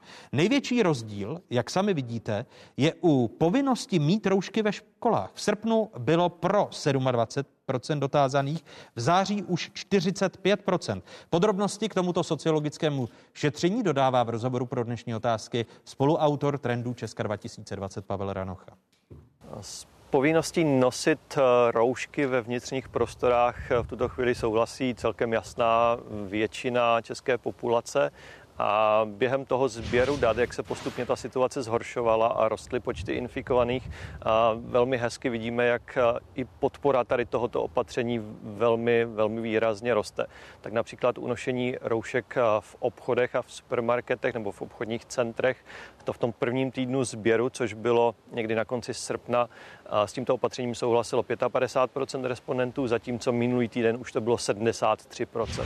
A obdobné nárůsty vidíme i u dalších eh, oblastí Tohleto opatření nošení, eh, povinné nošení roušek ve vnitřních prostorách celkem pochopitelně silněji eh, podporují lidé v seniorním věku, čili ta nejohroženější skupina, a pak také voliči ANO a KDU ČSL. Dodávám, že sociologické šetření trenda, trendů Česka pro českou televizi zpracovala společnost Kantar. Uskutečnilo se ve dvou vlnách. První dotazování od 30. srpna a druhé pak od 7. září. V obou vlnách se sociologického šetření zúčastnilo šest stovek respondentů. A ještě pohled eh, veřejnosti na případnou vakcínu eh, na COVID-19, eh, kterou část médií, ale i část veřejnosti vnímá jako možný konec koronavirové pandemie. Eh, všichni mluví o té vakcíně jako o záchraně z průzkumu trendy Česka. Vychází, že veřejnost má realistický pohled. Tady jsou data. Zhruba třetina Čechů by letos uvažovala o tom, že se nechá očkovat proti sezónní chřipce a proti nemoci COVID-19 by to bylo zhruba 40% populace, samozřejmě za předpokladu, pokud by takové očkování bylo k dispozici, což zatím není. Výrazně vyšší zájem o to očkování by měla opět generace seniorů nad 60 let, také o něco víc lidé s nižším vzděláním. Je zajímavé, že zájem o toto očkování nerostl v průběhu sběru, tedy v, v té situaci, kdy prudce rostl počet infikovaných. Takže tady souvislost nevidíme. Říká v rozhovoru pro dnešní otázky Pavel Ranocha. Připomínám, že hosty otázek zůstávají ministr zdravotnictví Adam Vojtěch, hlavní hygienička České republiky Jarmila Rážová a předseda České společnosti anesteziologie a resuscitace a intenzivní medicíny profesor Vladimír Černý. Dáma a pánové, ještě jednou vítejte v otázkách. Dobře. Eh, dokončíme eh, rozhovor právě s Jarmilou Rážovou. Eh, pokud byste tedy, paní doktorko, když jsme skončili v první hodině otázek, že po vás učitelská platforma a nejen ona chce jasný plán. Eh, můžete tedy říci, jaká opatření a podle jakých nárůstů tedy přijmete, když říkáte, že zavírání středních škol eh, či dokonce základních škol je až to poslední, protože chcete jít tou švédskou cestou? Tak já bych tomu úplně neříkala švédská cesta, ono těch modelů je vlastně jsou dva, ale eh, tady jde, jde o to, že částečně na, máme eh, jednak jednotný postup, který mají všechny krajské hygienické stanice, který vlastně říká, jakým postupem postupovat, co se týče v jednotlivých výskytu, při výskytu onemocnění v jednotlivých třídách, v jednotlivých školách a při jakém počtu se mají zavírat eh, vlastně třídy, to znamená, tam je tři, více jak 30% nemocných žáků nebo učitelů, tak potom se má přistoupit k zavření buď teda třídy nebo, nebo třeba i celé školy. Eh, co se týče, eh, určitě budeme postupovat dál podle semaforu, to znamená, že pokud ten okres nebo kraj je červený, tak ty, to zavření těch škol nějakým způsobem nebo omezení výuky nebo přechod na distanční výuku se dá očekávat eh, dříve, než je to v okresech oranžových. Tak to asi zatím takto. Pane ministře, eh, má tedy vláda plán, když jsme viděli v týdnu právě tu přetahovanou na konci týdne, kdy Zdeněk Hřib eh, nejdříve řekne, že dojde i k zavření středních škol v Praze, pak ta informace je dementována, protože k tomu nedali souhlas hygienici. Tak a to je přesně ono, eh, o čem jsme tady hovořili od začátku. Prostě nechme to v rukou hygieniků, epidemiologů, odborníků a ne, že každý bude nějak na Twitteru něco, něco prezentovat. Já si myslím, že ten plán je, jak o tom hovoří paní hlavní hygienička. Skutečně není to tak, že chceme a priori zavírat veškeré školy. Já jsem se k tomu i vyjádřil opakovaně, že to by mělo být skutečně opatření, které bude až následovat po dalších, které máme k dispozici. To znamená zejména otázka omezení hromadných akcí, ale zase nikoli všech hromadných akcí. A myslím že musíme skutečně k tomu přistupovat chytře. Já si nemyslím, že je třeba nutné unblock zavírat divadla, kde lidé sedí, mají roušku, jsou sticha, eh, dívají se na divadlo nebo na koncert. Tam to riziko je naprosto minimální. Ale jsou tady akce. Které kde... hromadné akce tedy s největší pravděpodobností v příštím týdnu. No, vidíme, a já jsem dnes viděl nějaká, nějaká videa prostě ze sportovních utkání, kde prostě fanoušci velmi uh, hlasitě uh, podporují svůj tým, jsou tam velmi natěsno i různé koncerty a podobně, uh,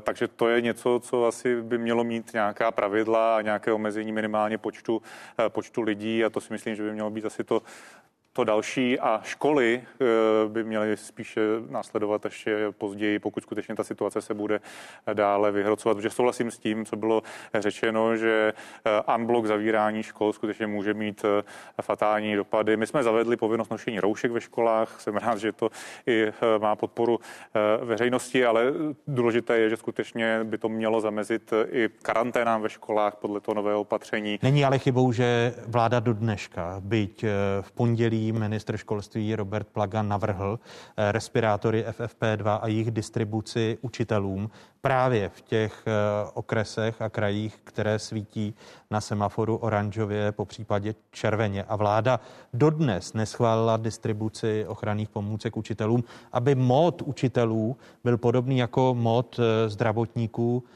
kteří jsou v té armádní terminologii řečeno nebo válečné terminologii řečeno první linii? Ano, na druhou stranu, pokud máme zavedenou všeobecnou povinnost nošení roušek pro žáky i eh, pro eh, učitele, tak v takovémto případě samozřejmě to riziko se výrazně snižuje a víte, že i podle té metodiky umístěvání lidí do karantén, pokud skutečně má pozitivní případ a jeho kontakt roušku, tak v takovémto případě eh, ta ochrana je natolik dostatečná a to riziko přenosu nákazy je tak minimalizováno, že ti lidé nebudou umistěváni nebo ten kontakt eh, do karantény. Takže myslím, že to opatření, které jsme zavedli v povinnosti nošení roušek, eh, by v tuto chvíli mělo být dostatečné právě proto, že vlastně roušku musí nosit nově i žáci od druhého stupně výš. Pane profesore, jak celou tu situaci zvládání toho exponenciálního nárůstu COVID-19 komplikuje to, že si eh, jednotliví politici vyzobávají z těch opatření jenom to, co se jim hodí. A jasně jsem tady citoval ten švédský příklad. Teď jsme zase svědky eh, slov ekonomů, že se má celá země úplně vypnout a podobně.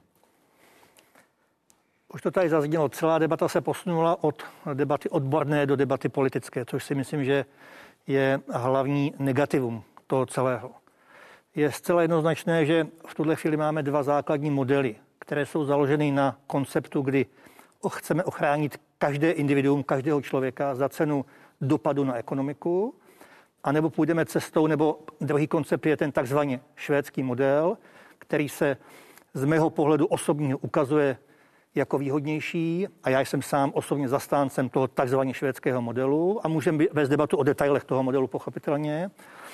A mně zde v celé té debatě politické chybí, aby se definovalo jasné zadání, co vlastně chceme.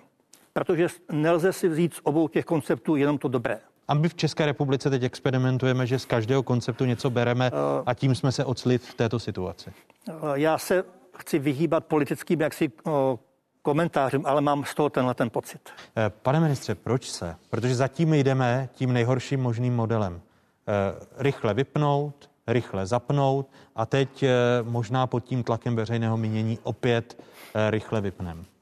Ale to není můj názor. Já jsem jasně říkal, že já jsem opůrce uh, nějakého plošného lockdownu, co říkají kolegové z CERGE, vlastně hmm. pro mě není asi úplně uh, to, to zásadní.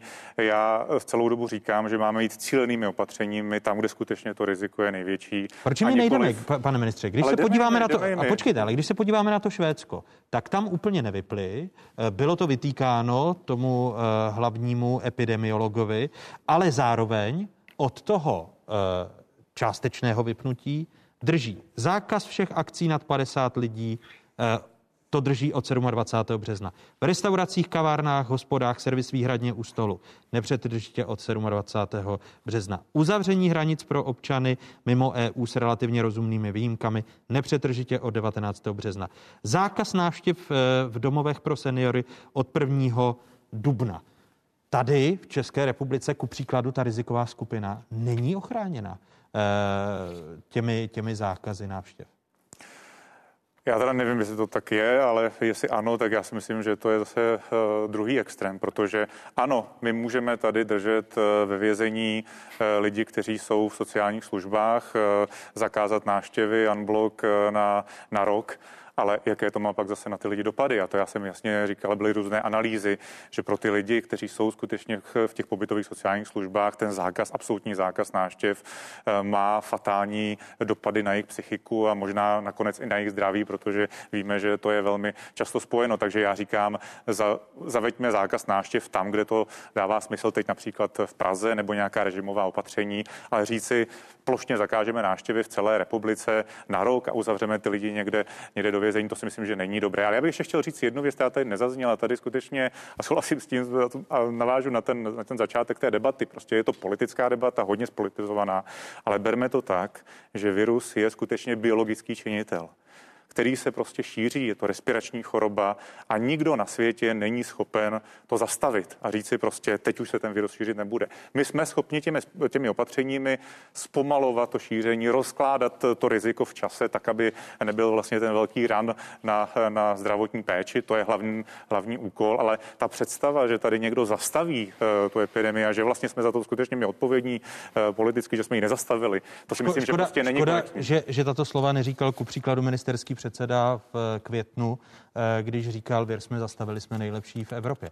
Eh, Jarmila Rážová chtěla reagovat na tu debatu a, a možná bych vás poprosil o odpověď na otázku, jestli v současnosti jsou ochráněny ty rizikové skupiny. Mluvím o seniorech, eh, kteří právě teď mohou do, dojet nebo jak tu, jak tu věc formulovat, kteří mohou být postiženi eh, tím exponenciálním nárůstem šíření onemocnění COVID-19. Tak já bych chtěla doplnit pana ministra. My máme eh, jednak eh, také nespatřuju v tom úplném zákazu, pokud tak ve Švédsku mají. Eh, já si myslím, že psychologický dopad na lidi zavřené bez možnosti sociálního kontaktu v těch sociálních zařízeních je opravdu další újmou na jejich zdraví a možná je to oslabí ještě víc, než, než kdyby mohli mít návštěvy a před potom by bojovali také třeba s infekcí. Ale zpátky k nám. Jednak máme ošetřeno eh, to, že vlastně mimořádným opatřením eh, ministerstva zdravotnictví je ošetřeno, jak mají vypadat návštěvy a za jakých kautel jsou povoleny návštěvy do, do všech sociálních a zdravotnických zařízení. To znamená, je tam povinnost roušky a také omezený počet vlastně návštěvníků na jednu návštěvu a i další podmínky pro ta sociální zařízení, kde ty návštěvy konat, že to má být třeba, když to jde, tak venku, anebo v nějaké speciální místnosti, anebo je právě omezen počet těch, počet těch, kteří mohou toho člověka navštívit. Pak je tu ten obecný apel, který si myslím, že jak z mé strany, tak ze strany pana ministra a v podstatě všech nás, kteří se kolem covidu nějakým způsobem odborně e, pracujeme, e, tak jsou apely také na to e, chování e, nás jako občanů to znamená, pokud já mám příznaky nebo vím, že jsem byla v kontaktu s pozitivním, tak bych měla omezit sociální kontakty. A vlastně rozhodně k tomu, eh, pokud mám příznaky jakéhokoliv respiračního onemocnění, nejenom COVID-19, tak bych měla velmi zvážit, jestli jít navštívit svého nemocného dědečka, babičku, jakéhokoliv známého, příbuzného. Rozhodně toto je cesta k šíření, je to virová nákaza a měli bychom se chovat vlastně stejně, jako bychom se měli chovat v době běžné sezónní chřipky k návštěvám buď nemocných, anebo tedy lidí, kteří jsou v sociálních zařízeních. Takže i tímto um, mimořádným opatřením, které platí již delší dobu, tak jakási určitá míra ochrany tady je. Kromě toho eh, z období nouzového stavu eh, na jara tedy máme eh, sepsáno spoustu metodických doporučení, metodik, jsou vlastně poučeny a vycvičeny, vycvičen tedy i personál sociálních, zaři, sociálních zařízení a mají také i ochranné pomůcky dnes, dneska pro chránění vlastně svých klientů a vlastně zejména zaměstnanců. Takže to, to je další věc. A co se týče Prahy, tak Praha tedy teď přijala na určitou dobu eh, vlastně zákaz návštěv, ale je to, je to eh, jenom na, na tu omezenou dobu. Právě z toho důvodu té velké, velkého zásahu do psychiky těch lidí. Tady ještě na vás jedna otázka. Eh, v rozhovoru pro dnešní otázky ředitel a zakladatel serveru Hlídač státu Michal Bláha říká, že Česká republika dokáže poměrně rychle testovat, eh, ale absolutně nezvládá trasování v eh, řízení chytré karantény, zejména ze strany mm, rezortu zdravotnictví dochází k selhání základních věcí. Tady jsou Blahova slova. Jednotlivé krajské hygienické stanice odmítali spolupracovat dlouho, že odmítali se napojit na to centrální call centrum, že odmítali sam, eh, společné skripty, že popírali, že potřebují hardware a najednou teďka tvrdí, potřebujeme hardware, který nemáme. Jak je možné, že na pražské hygienické stanici byli čtyři, eh, čtyři medici na jeden počítač a u něj se střídali, aby mohli telefonovat? Podle Bláhy, jak říká také v rozhovoru pro dnešní otázky, eh, bylo odmítáno i ustanovení externího call centra. Tady jsou opět jeho slova. Šest měsíců odmítali eh, spolupráci externích call center. Přitom externí call centra se začaly řešit až 6. září. 6. září poprvé byla na stole varianta OK, použijeme externí call centra. A to je ten způsob, který dokáže vykrýt ty největší špičky, ty největší nápory. A dneska místo toho, aby se nasadilo eh, externí call centrum, tak se musí začít soutěžit. Takže budeme dva měsíce soutěžit externí call centrum, které bude k dispozici za dva měsíce, kdy už nebude potřeba. Místo toho, aby se tohleto udělalo v květnu. Pane ministře, proč jsme takto nepřipraveni? Ale tak my eh, jsme připraveni. To, o čem hovoří pan, eh, pan Bláha, je eh, nějaký popis situace na některých hygienických stanicích. Zase skutečně ta situace Praha. není černobílá.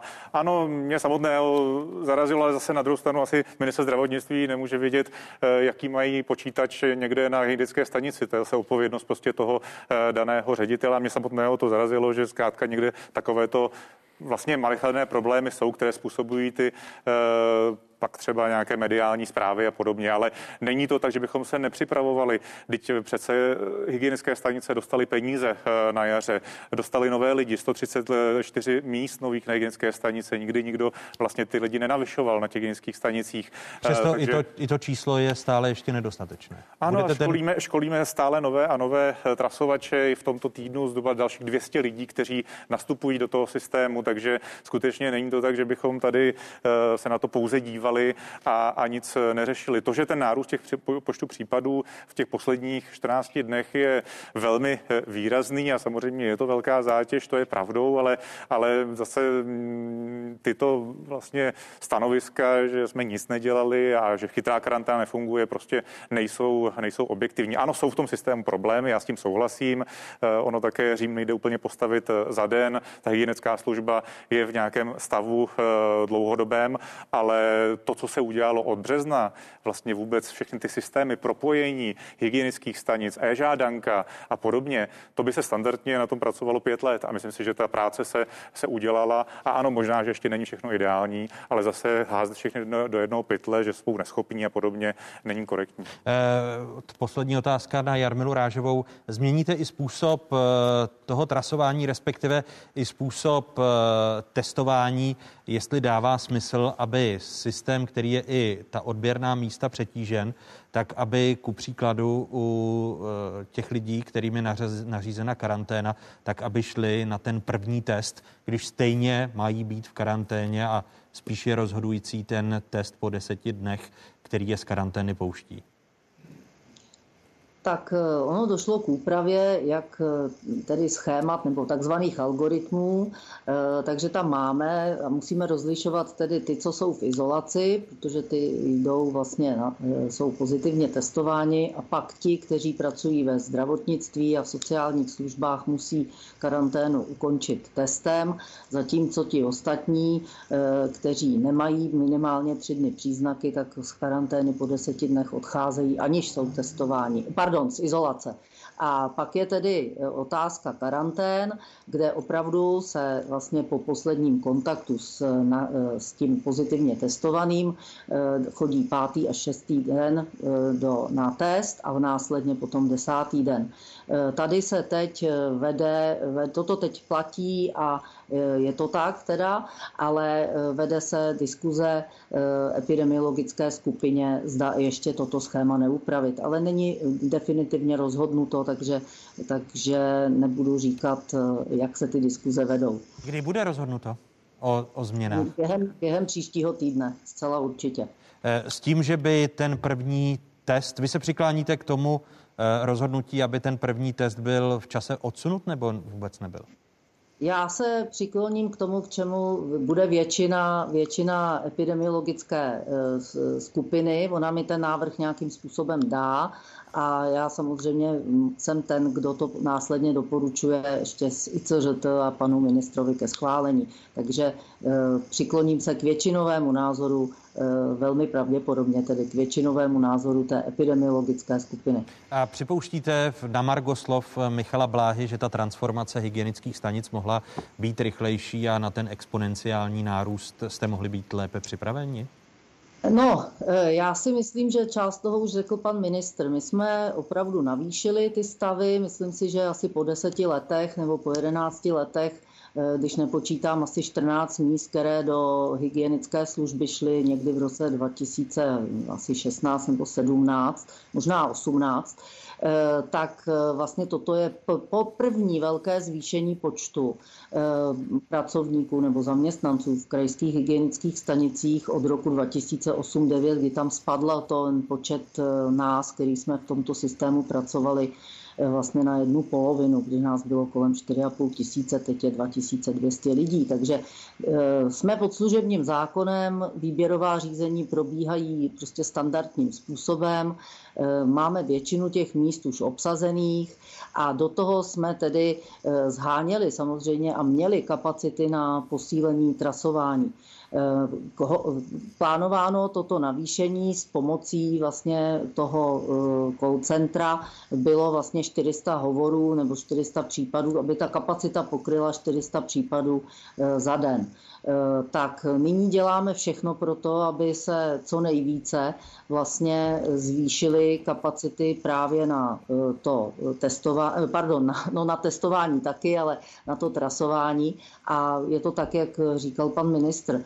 Technické vybavení krajských hygienických stanic je velmi rozdílné. Je to dané tom, že, tím, že historicky minimálně 10 let, možná 15, nepatřili k prioritám vlastně rozvoje tudíž se příliš peněz na investice a na možnost tedy posílení toho eh, IT vybavení eh, v hygienické službě nebyly takové prostředky a teď se tedy podařilo vlastně výrazným způsobem to posílit díky některým eh, finančním prostředkům, které byly posíleny krajským hygienickým stanicím a nyní teda prostřednictvím i rámcové smlouvy, kterou má Ústav zdravotnických informací a statistiky. Vlastně jdeme na, na to materiálně technické posílení krajských hygienických stanic. Je mezi nimi velký rozdíl. Já jako ředitelka bývalá krajské hygienické stanice středočeského kraje jsme tomu čtyři roky intenzivně věnovali, věnovali vlastně e, většinu e, finančních prostředků, které jsme mohli na to vyčlenovat a také krajská hygienická stanice středočeského kraje patří k těm, e, kde opravdu má každý vlastně notebook a tam máme i zlepšená zajiště, zabezpečení, Všechno to stojí samozřejmě spoustu peněz a ne, ne všichni jako ty, i ty prostředky na to měli, aby toto mohli, eh, mohli zajistit v průběhu těch eh, minulých několika let. Takže to je teď výrazně vylepšeno. A samozřejmě, že já bych byla taky radši, kdyby hygienické stanice na tom byly mnohem lépe. Ale snažíme se opravdu tu situaci řešit, řešíme ji za celé té krizové situace, která tady je, nebo tedy té epidemie. A opravdu to, to že vlastně máme data, to, že víme, kolik denně čeho je, kolik bylo testováno lidí, kolik je pozitivních, kolik, kolik lidí je v karanténě, kolik lidí je v izolaci, je díky tomu, že funguje chytrá karanténa a že fungují hygienici, protože eh, a samozřejmě i další části zdravotnického systému, protože jinak bychom do tohoto propojeného elektronického systému od odběrových míst, od žádanky u praktického lékaře nebo na krajské hygienické stanici, od odběrového místa, který tam zadá ty data od laboratoří a potom tedy eh, systém ISIN, který vlastně díky němuž i reportujeme ty data do Evropské unie, abychom se následně dozvěděli, že, že v podstatě eh, ta situace u nás odpovídá třeba de, situaci 19 jiných států Evropské unie, také, že mají tedy nárůsty teď momentálně. Tak toto všechno je ten systém chytrá karanténa. A nedá se říct, že nefunguje. Eh, Jarmila Rážová, Vladimír Černý a Dan Vojtěch byli první hosty otázek. Děkuji vám, dámy a pánové, že jste byli hosty otázek a těším se na další diskuze. Děkuji, naslanou. Díky za pozvání, nashledanou. Děkuji za... Průmysl v době po koronavirové. Vrátí se do starých kolejí nebo využije nucenou přestávku ke změně, která se chystala ještě před nástupem viru? Takzvaný Green Deal, zelenou dohodu, odsouhlasili lídři 26 zemí Evropské unie už v prosinci 2019. The European Green Deal and our goal to be the first climate neutral continent in 2050. Do debaty zastánců a odpůrců Green Dealu pak ovšem vstoupil virus. Restrikce a následující ekonomický pokles. Do hry se tak vrátily skeptické postoje. Dneska jak si podporovat zelenou ekonomiku v době, kdy nám eh, klesá úplně ta základní ekonomika a dokonce prostě někde v kritickém bodě eh, nedává smysl, protože aby taky bylo jak si ještě co zeleně podporovat.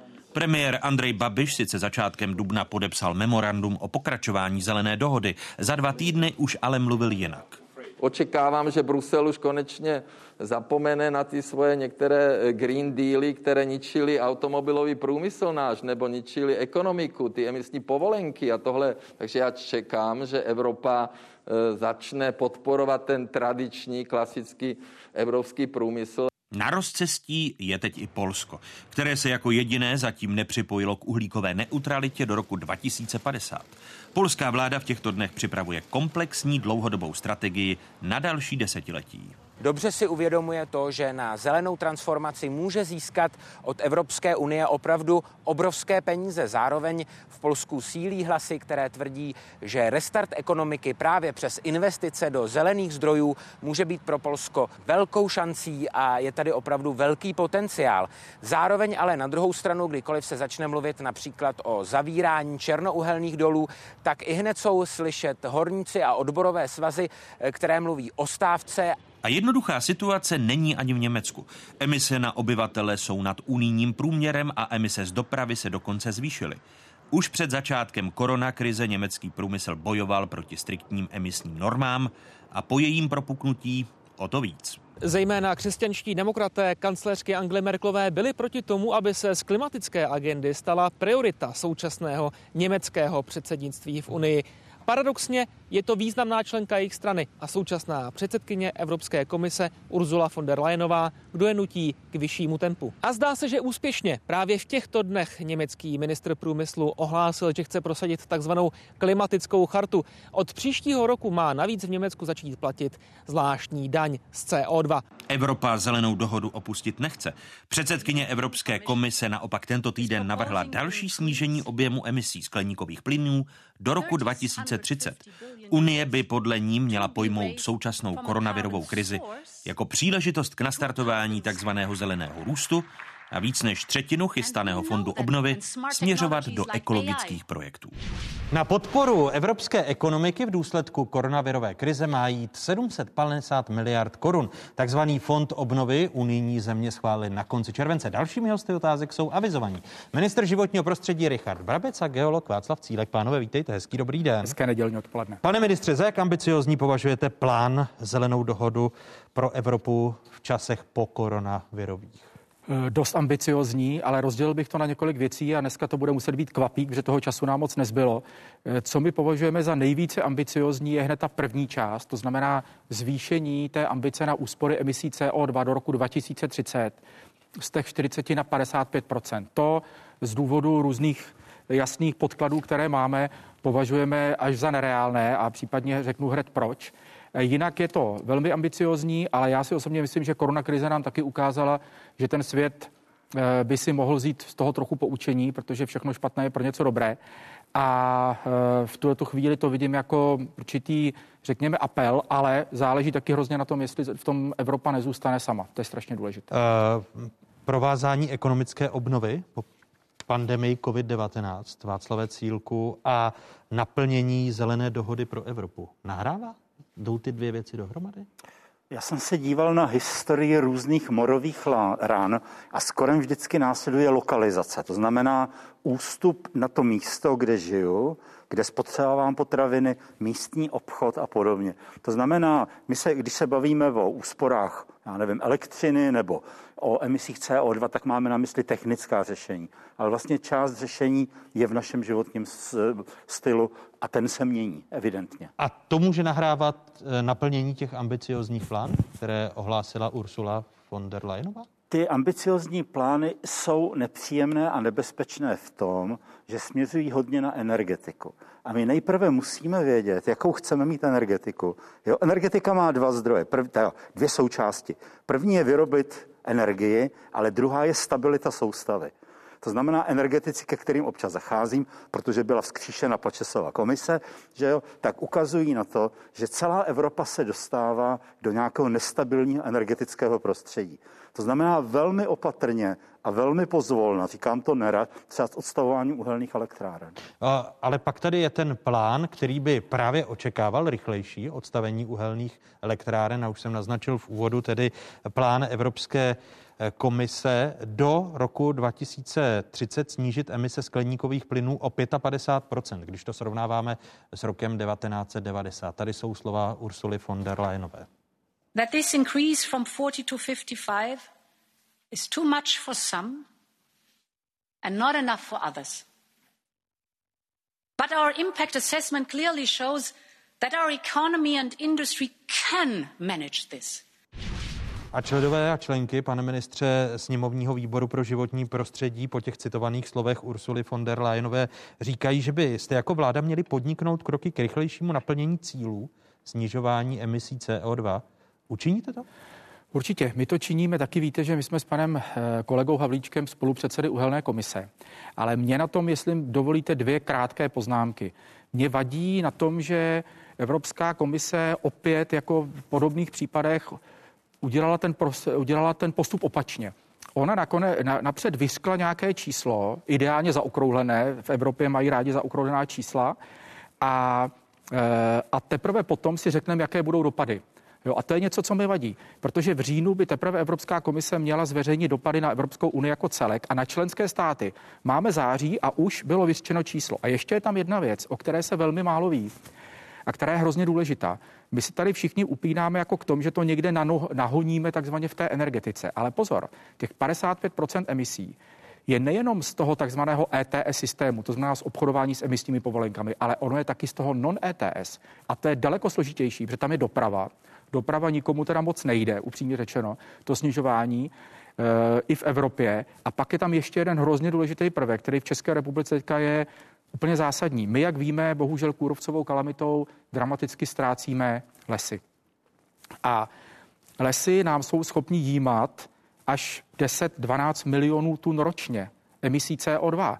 Eh, v rámci fotosyntézy. A pokud by tam samozřejmě mělo pokračovat ta kůrovcová kalamita jako doteď, tak my to, co bychom teoreticky někde získali rychlejším zavřením uhelných elektráren, tak zase někde ztratíme v tím, že nebudeme mít lesy, které budou schopny jímat. Jinými slovy, těch 55% musíme brát jako souhrné číslo, které je velmi vysoko. Ono to my, my nemáme, podle vás, nemáme šanci do roku 2030 ho naplnit. Já jsem jako přesvědčen, že, že prostě jako prakticky to opravdu nám nevychází a věřte, že nejsme ty, teď se mi napadlo slovo eh, o nějaké ozdi a co tam někdo dělá, ale nejsme v tomhle málo odvážní. Jo? Máme plány na odstavování uhelných bloků, máme další plány, ale musím říct, že i ta kůrovcová kalamita a věci kolem dopravy nám do toho poměrně hodně hází takzvaně vidle.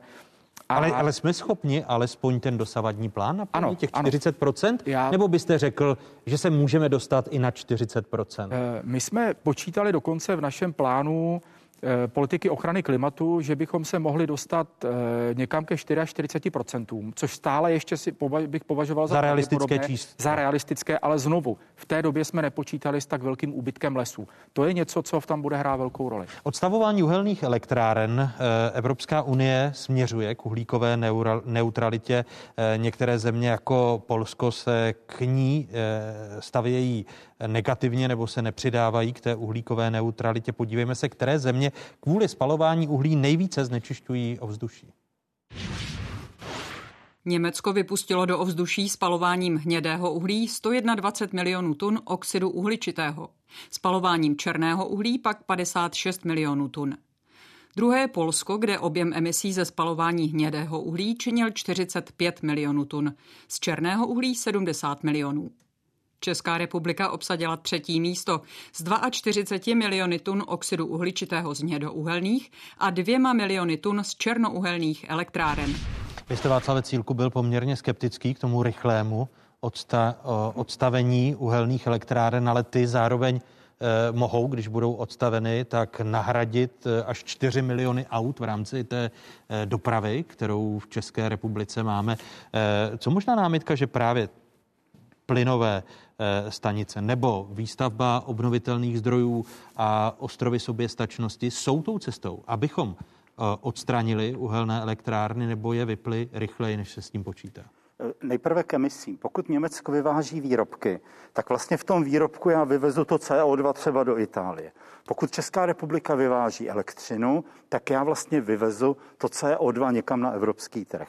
Jo, to znamená, tyhle ty čísla nejsou tak úplně jako, jako v pořádku, to jenom abychom si uvědomili. E, z hlediska té energetiky, on to říká Vladimír Wagner už vlastně dlouhou dobu, nejlépe vychází kombinace jaderných elektráren jako velkých centrálních zdrojů a fotovoltaiky. A teďka jako, myslím, že jako velká pozornost by se měla věnovat zejména těm malým jaderným blokům, o kterých se prostě začíná mluvit, ale to je záležitost 20 let nebo spíš to jako mnohem jako delší doby. No, ale v České republice spíš eh, na místo, na místo těch menších decentralizovaných řešení jdeme k těm nejdražším v budoucnu pro spotřebitele. To znamená dostavění eh, nebo výstavby nového bloku v Dukovanech, po případě v Temelíně. Eh, my nevíme, co je nejdražší, protože neznáme ty externality, které by nám způsobil třeba ten oxid uhličitý. A zároveň, jo, já vidím, že ta společnost je vždycky založená voda, potraviny a energie. To znamená, když mám dobře tyhle ty tři pilíře, tak mám de facto stát, bezpečnost státu poměrně jako zajištěnou. A dokonce i zahraniční investoři na to reagují tak, že přicházejí do míst, kde vědí, že bude energie a voda.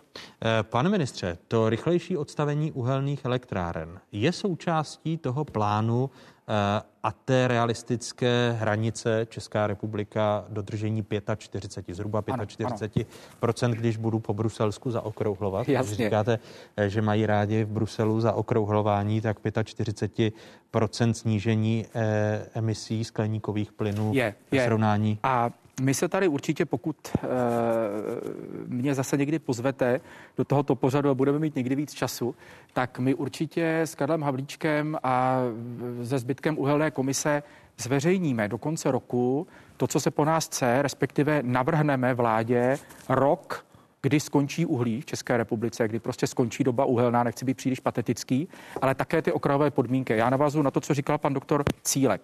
My totiž dneska velmi už detailně diskutujeme možnosti nahrazení uhlí v čase, protože ono to je o takzvané kapacitě přenosové soustavy.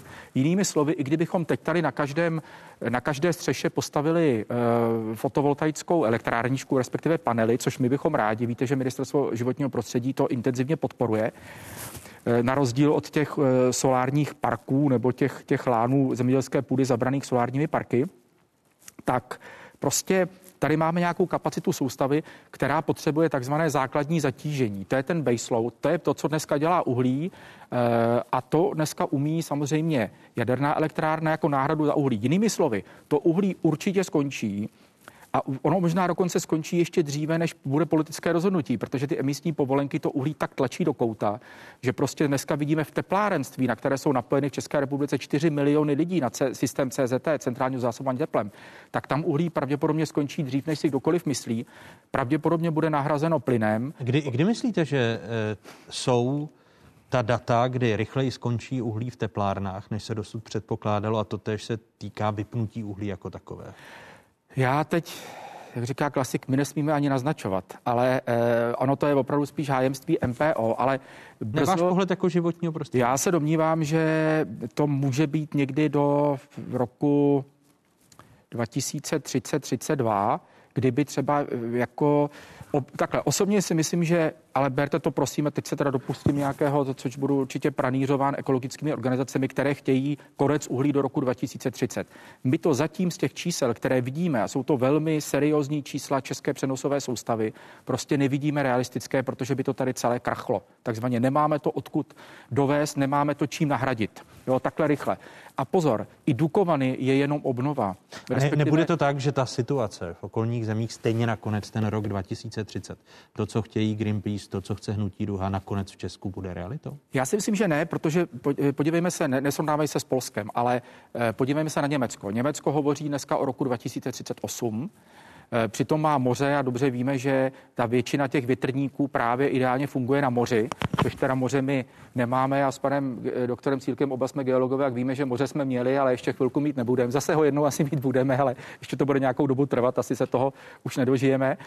Eh, takže tady je prostě jasné, že ty věci ekonomicky to velmi tlačí, ale musíme ty, a znovu se vracím k tomu, co říkal pan Cílek, to je ta absolutní cena té energie a nejdražší energie je ta, kterou když je jí málo, že bychom ji museli dovést. To a mohli znamená, bychom se dostat aspoň k tomu německému roku 2038? To já se domnívám, že, že ano. Takže pro vás zatím jako pracovně počítáte s rokem 2000? Já bych neřekl, já, prosím, nebereme určitě nějaký rok, ten opravdu vypadne z té uhelné komise a dneska není na něm schoda. Jo? Není na něm schoda a je o to diskuse. Já si myslím, že eh, bychom se v nějakých takových letech mohli prostě pohybovat, ale zatím z těch modelů určitě víme, že to nemůže být technicky, to prostě nemůže být rok 2030, protože to uhlí, které se bude odstavovat, nebudeme čít nahradit. Jediná možnost toho základního zatížení, kromě jaderky, je plyn. Ano, otázkou je, dovozu. Je, jestli tady zas uhelná lobby v České republice, když to srovnáváme ku příkladu s Německem, nehraje prim. A teď narážím na novelu horního zákona, která je v poslanecké sněmovně. Eh, její vládní verze je v pořádku. Problém ale vzniká v poslanecké sněmovně. Některé poslanecké návrhy jdou proti zájmům státu. Například návrh poslance Ivana Adamce z ODS fakticky znamená, že stát nebude moci zvyšovat poplatky eh, z vydobitého nerostu, říká v rozhovoru pro dnešní otázky Jiří Kožalouch z Hnutí Duha to, co on tam načetl, vlastně znamená, že by se eh, ten, eh, ta úhrada nebo ta sazba úhrady z vydobitého nerostu mohla zvyšovat pouze v případě, že by se zvýšila vlastně cena toho nerostu na trhu, což eh, samozřejmě situace, kdy určitě stát musí zvyšovat, ale samozřejmě to není jediná situace problém je, že v tuto chvíli u některých nerostů, jako je třeba hnědé uhlí, nebo třeba litium, které se u nás ještě netěží, ale v případě, že by se začalo těžit, tak to problém bude velký, tak jsou ty sazby vlastně tak nízké, že by bylo potřeba zvýšit jako bez ohledu na to, jestli rostou tržní ceny nebo ne. A v hospodářském výboru prošel také návrh poslance Petra Dolínka ze sociální demokracie, který posouvá termín pro provinný po, pro, pro povinný přesun sanačních a rekultivačních rezerv na vázané účty do poloviny roku 2030. Tady jsou opět slova Jiřího Kožalouha. Pokud by to takto bylo posunuto, jak navrhuje pan poslanec Dolínek z roku 23 do roku 30, tak by to znamenalo větší riziko Eh, že prostě nebudou peníze na rekultivace a sanace, protože ty firmy, které přestanou těžit, tak třeba už nebudou mít ty peníze na těch analytických účtech, prostě třeba zkrachují a podobně budou v likvidaci. Připomínám, že Pavel Tykač tady eh, na rekultivace a sanace ještě vlastně dluží převést eh, na ten vázaný účet téměř 2 miliardy korun. A pokud se to posune, ten termín na rok 2030, tak to bude 6 let po ukončení těžby a může se stát, že prostě tady to 2 miliardy již nebudou. Říká v rozhovoru pro dnešní otázky Jiří Koželou z Hnutí Duha.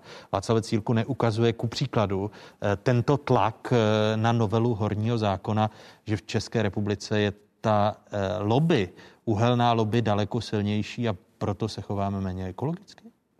A nebo automobilová lobby, nebo jiná lobby. Jo? Jako, když jsem to začal s těma automobilama, pak já se k tomu vrátím, že jo? jsou třeba e, postupy, že mají být zakázány SUV pro lidi, kteří to nepotřebují. Jo, to by se automobil, teda automobiloví výrobci asi z tohohle jako zbláznili a myslím, že to je jako dobrý krok.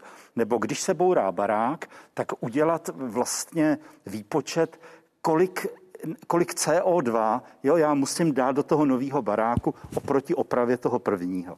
Nebo elektromobilita, že mluví se o velké elektromobilitě, ale o malý ne. To znamená, dostanu koloběžku a k tomu, k tomu panel a dám si to prostě na střechu nebo si to dám jako na dvorek. Protože by to omezilo vlastně ten automobilový průmysl. Co se týče rekultivací, že existuje fond rekultivací, to znamená, každá firma, která těží, odvádí určitou část peněz na ten fond rekultivací, skončí těžba, věc se rekultivuje. Problém v tom fondu rekultivací vždycky byl ten, že si ty peníze bylo možné využít jenom na to místo, který si to našetřilo. Ale některé místa není nutné rekultivovat ale naopak ty peníze by se hodily na nějaký starý ekologický zátěže, prostě by se hodily v jiné části systému. No ale teď vidíte ten tlak, když ano, se podívám ano, na to ano, usnesení ano. hospodářského výboru, které prošlo a na které otázky teď upozorňují, tak návrh poslance Adamce zní, sazba úhrady z vydobitých nerostů se mění v závislosti na změně referenční ceny, konec citátu a pozměňovací návrh poslance Dolínka, který posouvá termín pro provinný přesun sanačních a rekultivačních rezerv na vázané účty účty do poloviny roku 2030. Zní organizace je povinna mít na zvláštním vázaném účtu veškeré peněžní prostředky rezerv podle odstavce 1 do 30. června 2030 a to ve výši, která měla být vytvořena ke dni 31. prosinci 2029. Což fakticky taky může znamenat, že když ty firmy nebudou, ano. tak tam nebudou žádné peníze. Takže žádný... A, a rozšíří se to jako mor do dalších firm, který v okamžiku, kdy má něco zaplatit, prostě zaniknou, že? nebo se transformují. A zaplatí to opět daňový poplatník. Ano, zase to zaplatí stát. Pane ministře, to vás neděsí ty návrhy v poslanecké no. sněmovně no. a lobby nejen Pavla Tykače? Pane redaktore, my přece víme, a on to říkal pan doktor Cílek, my žijeme v době lobby a vždycky tady ta lobby byla. Ona byla někdy méně viditelná. To, že e, různá lobby, v tomto případě uhelná, se snaží opilovat některé poslance poslankyně, to je běžné. A to není podstatné. Podstatné je, jestli to ta vláda, případně parlament, koalice, jestli to ustojí. Vláda, Ustojíte to, nebo, já nebo jsem... myslíte, že tyto návrhy nakonec většina ve poslanecké sněmovně schválí? Já jsem přesvědčen, že to vláda ustojí, ten vládní návrh, a že k tomu má řadu argumentů. A my jsme historicky v těch uplynulých letech několikrát ukázali, že jsme velmi rezistentní jako vláda vůči těm návrhům, protože samozřejmě pamatujete se, to bylo ještě za Sobotkovy vlády, ale kde, kde hnutí ano bylo také že byly velké tlaky na prolomení těžebních limitů na dole ČSA, to jsme ustáli a že prostě tam byly velké tlaky i na poslance byly tam, e, tato vláda, Babišova vláda, právě změnila to, že ty účetní rezervy, které se dřív dělaly jenom účetně na těch účtech a potom se ukázalo z ústa, že tam žádné peníze nejsou, tak najednou e, se změnily na kešové, že tam musely být hotové teď to, peníze. Teď to ale hrozí, že se to zase může změnit. No, hrozí, ale hrozí spoustu věcí. Já jsem přece, že, že to prostě ustojíme. My jsme to navrhli, my jsme to vymysleli. Tady si myslím, Myslíte, že, jasně... že ten Dolínkův návrh neprojde? Já, já doufám, že neprojde a říkám znovu, z pohledu z pohledu různých organizací chápu, že oni bojují za své zájmy, ale, ale my tady bojujeme za přírodu v tomto případě a jsme přesvědčeni, že máme pravdu. A konec konců my jsme no, taky byli se, tou... Tam se vás proto, že jste za přírodu bojoval eh, v té minulé vládě, když jste byl ministrem životního prostředí, tak vláda podpořila senátní návrh, který měl eh, zakázat skládkování eh, do roku 2024, mm-hmm. ale v pátek poslanecká sněmovna, když se bavíme o ekologii, opět odsunula zákaz skládkování na rok 2030. Navíc eh, v poslanecké sněmovně v rámci novela, novely zákona o odpadech prošel také pozměňovací návrh, který zpětně odpouští poplatky za ten odpad, eh, který provozovatelé skládek v minulosti označili jako materiálové zabezpečení a poplatky za něj nezaplatili. Tento návrh kritizují nejen ekologové, ale ku příkladu také starosta Čáslavy Vratislav Málek. Tady jsou jeho slova. Pokud eh, tato verze projde, tak od roku 2015 eh, by nebyla povinnost původců odpadu platit za odpady, které jsou využívány v první fázi provozu skládky. A eh, zákon říká, že v první fázi se odpady odstraňují a nevyužívají. Na to je už docela i platná legislativa, jsou k tomu i soudní rozhodnutí, takže nedomnívám se, že že tento zákon může být vlastně efektivní, že, že může přinést ten zamýšlený účel. To vlastně sám o sobě tvrdí, samo o sobě tvrdí i Ministerstvo životního prostředí, které k tomuto pozměňovacímu návrhu dalo eh, negativní stanovisko. Říká v rozhovoru pro dnešní otázky starosta Čáslavy eh, Vratislav Málek. Město Čáslav se u společnosti AVE, která provozuje skládku v Čáslavě, domáhá poplatků, které firma měla za eh, skladování městu odvést a neodvedla. Firma AV zase tvrdí, že za konstrukční prvky, které používá k zabezpečení skládky, se poplatky neplatí. Váhal jste dlouho, když se znovu vracím k tomu, jak jste ekologičtí, zdá novelu zákona o odpadech, která Eh, má tyto dvě nescela ekologické eh, parametry nebo dva. Jest, jestli podpořit. podpořit. No, hmm. neváhal, protože ono je tam spoustu věcí, které jdou, které jdou skutečně v zájmu odklonu, odpadu od skládek, protože ono sice ten posun, a já chci říct, na návrh jako kompromis na návrh Svazu města obcí došlo k tomu posunu z roku 2024 na rok 2030. Ale vy jste před několika lety podpořil ano, ten rok 2024. Podpořil, přesně tak. Protože A teď to, bylo, to podsouváte v čase. Eh, protože to bylo v roce 2014, kdy jsme považovali ten rok 2024 za těch 10 let za realistický. Bohužel realistický není. Stalo by se následující. Neměli bychom koncovky na odpady, dramaticky by vzrostla cena za odpady pro obyvatele, protože by je nebylo kam dát. Nechtěli jsme si hrát prostě na to, že tam necháme něco, o čem jsme přesvědčeni, že není realistické a došlo k dohodě těch klíčových hráčů, že to bude rok 2030, ale pozor, s výrazným nárůstem skládkovacího poplatku v letech. To znamená, já jsem pevně přesvědčen, že my už v roce 2030 budeme skladovat maxi, skládkovat maximálně 10% odpadů. Jinými slovy, že se nebude čekat na rok 2030, ale že to ekonomické donucení v zásadě ty, od, ty odpady od skládek odkloní. Eh, jsou to to moudrá řešení, když vidíme, jak se v čase odsouvají některé kroky, které eh, ukazují na ekologičtější chování?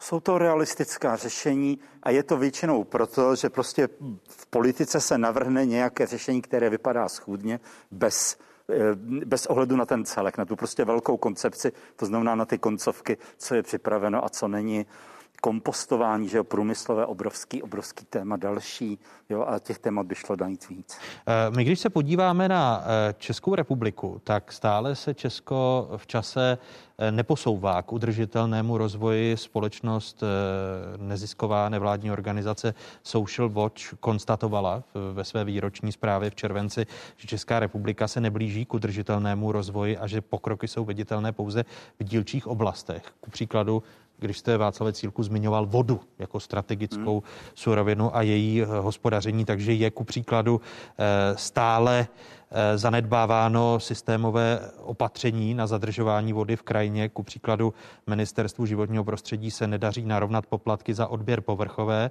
a podzemní vody, což vede k plítvání tou velmi cenou podzemní, podzemní vodou. Mělo by ministerstvo více odolávat těm tlakům, které brání tomu rozumnému řešení a ochraně těch strategických surovin, jako je voda? Ona je otázka pro mě zase systémová, kam se posouvá politika. Jestli se posouvá víc k tomu velkému biznesu, z čehož mám ten pocit teda posledních 20 let, že to tak nějakým způsobem vlastně funguje a pak se jedná o problém politiky jako systému. Že tady politika nehájí veřejný zájem? Nebo veřejné dobro, ano, jako nebojíme se tohoto slova nebo ne často, nebo ne dost důrazně, nebo ne většinově, že jo, a ustupuje prostě tlakům. Obávám se, že to tak je a že zaměstnáním politika je být zvolen a to ty politici vlastně zvládají velice dobře, takže jsou čím dál tím profesionálnější. A tomu byste třeba dal i, dal i to, eh, proč se v čase odsouvá řešení skládkování, proč jednotliví poslanci jsou schopni navrhnout odsouvání času pro naplnění toho rekultivačního fondu penězi? Helejte, já bych rád ten český národ vyměnil za nějaký lepší, ale já ho neznám, jo, takže jo, já se obávám, že historie jde mnohem pomalejším krokem, než si my přejeme. A dokonce než je délka našich životů.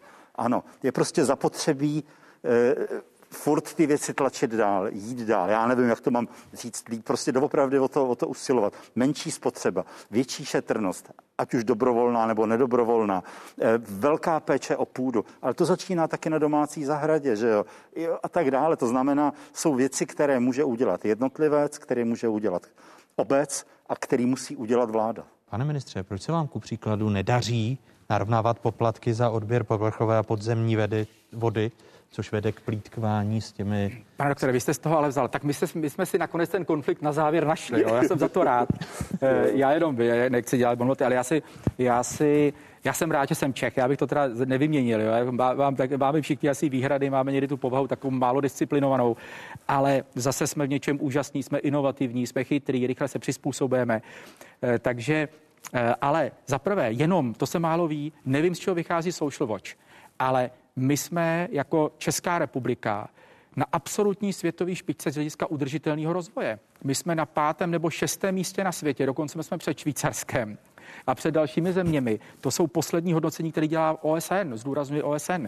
To znamená, já si nemyslím, že jsme špatně v udržitelném rozvoji. A když jsme u té vody, a pane redaktore, vy víte velmi dobře, že to je moje téma, moje oblíbené téma. Za to já se budu prát jak eskimácký pes. Prostě Zatím jste, ale teď promiňte, ber to také jako vtip na závěr, jestli nejste spíš za tím českým boříškem, než, než eskimáckým. jako, ale i boříšek dovede udělat jako někdy, někdy velký divadlo. Jsou jo, jsem, tak. Víte dobře, že tady se sto let cíleně odváděla voda z krajiny. Ještě za Rakouska, Uherska se za, a my jsme za těch posledních šest nebo sedm let udělali neuvěřitelnou změnu, zrovna pro oblasti té vody, kde jsme skutečně lidi, dneska mám pocit, že už si všichni uvědomují, že voda je nejcennější. Tady, jak máme, za chvilku se napiju, měl roušku, už bych pil, eh, že to je nejcennější tekutina a začínáme si ji strašně vážit. Tahle ta vláda i předchozí vláda udělala hrozně moc z hlediska vody. To, to narovnání. To narovnání je spíš debata, která je opravdu velmi technická, že se spíš říká, že by se měla teda snížit cena, protože cena vody obecně v České republice je poměrně dost drahá, ale otázka je, jak to vlastně vzniklo. Dneska stát prodává tu vodu za od dvou korun do zhruba sedmi korun surovou vodu za kubík, za tisíc litrů, ale my ji pak jako občané kupujeme za stovku, že jo, vodné stočné. Ale to vzniklo nějak historicky při privatizaci vody, to byly věci, které který samozřejmě my jsme nespůsobili, my s nimi musíme bojovat.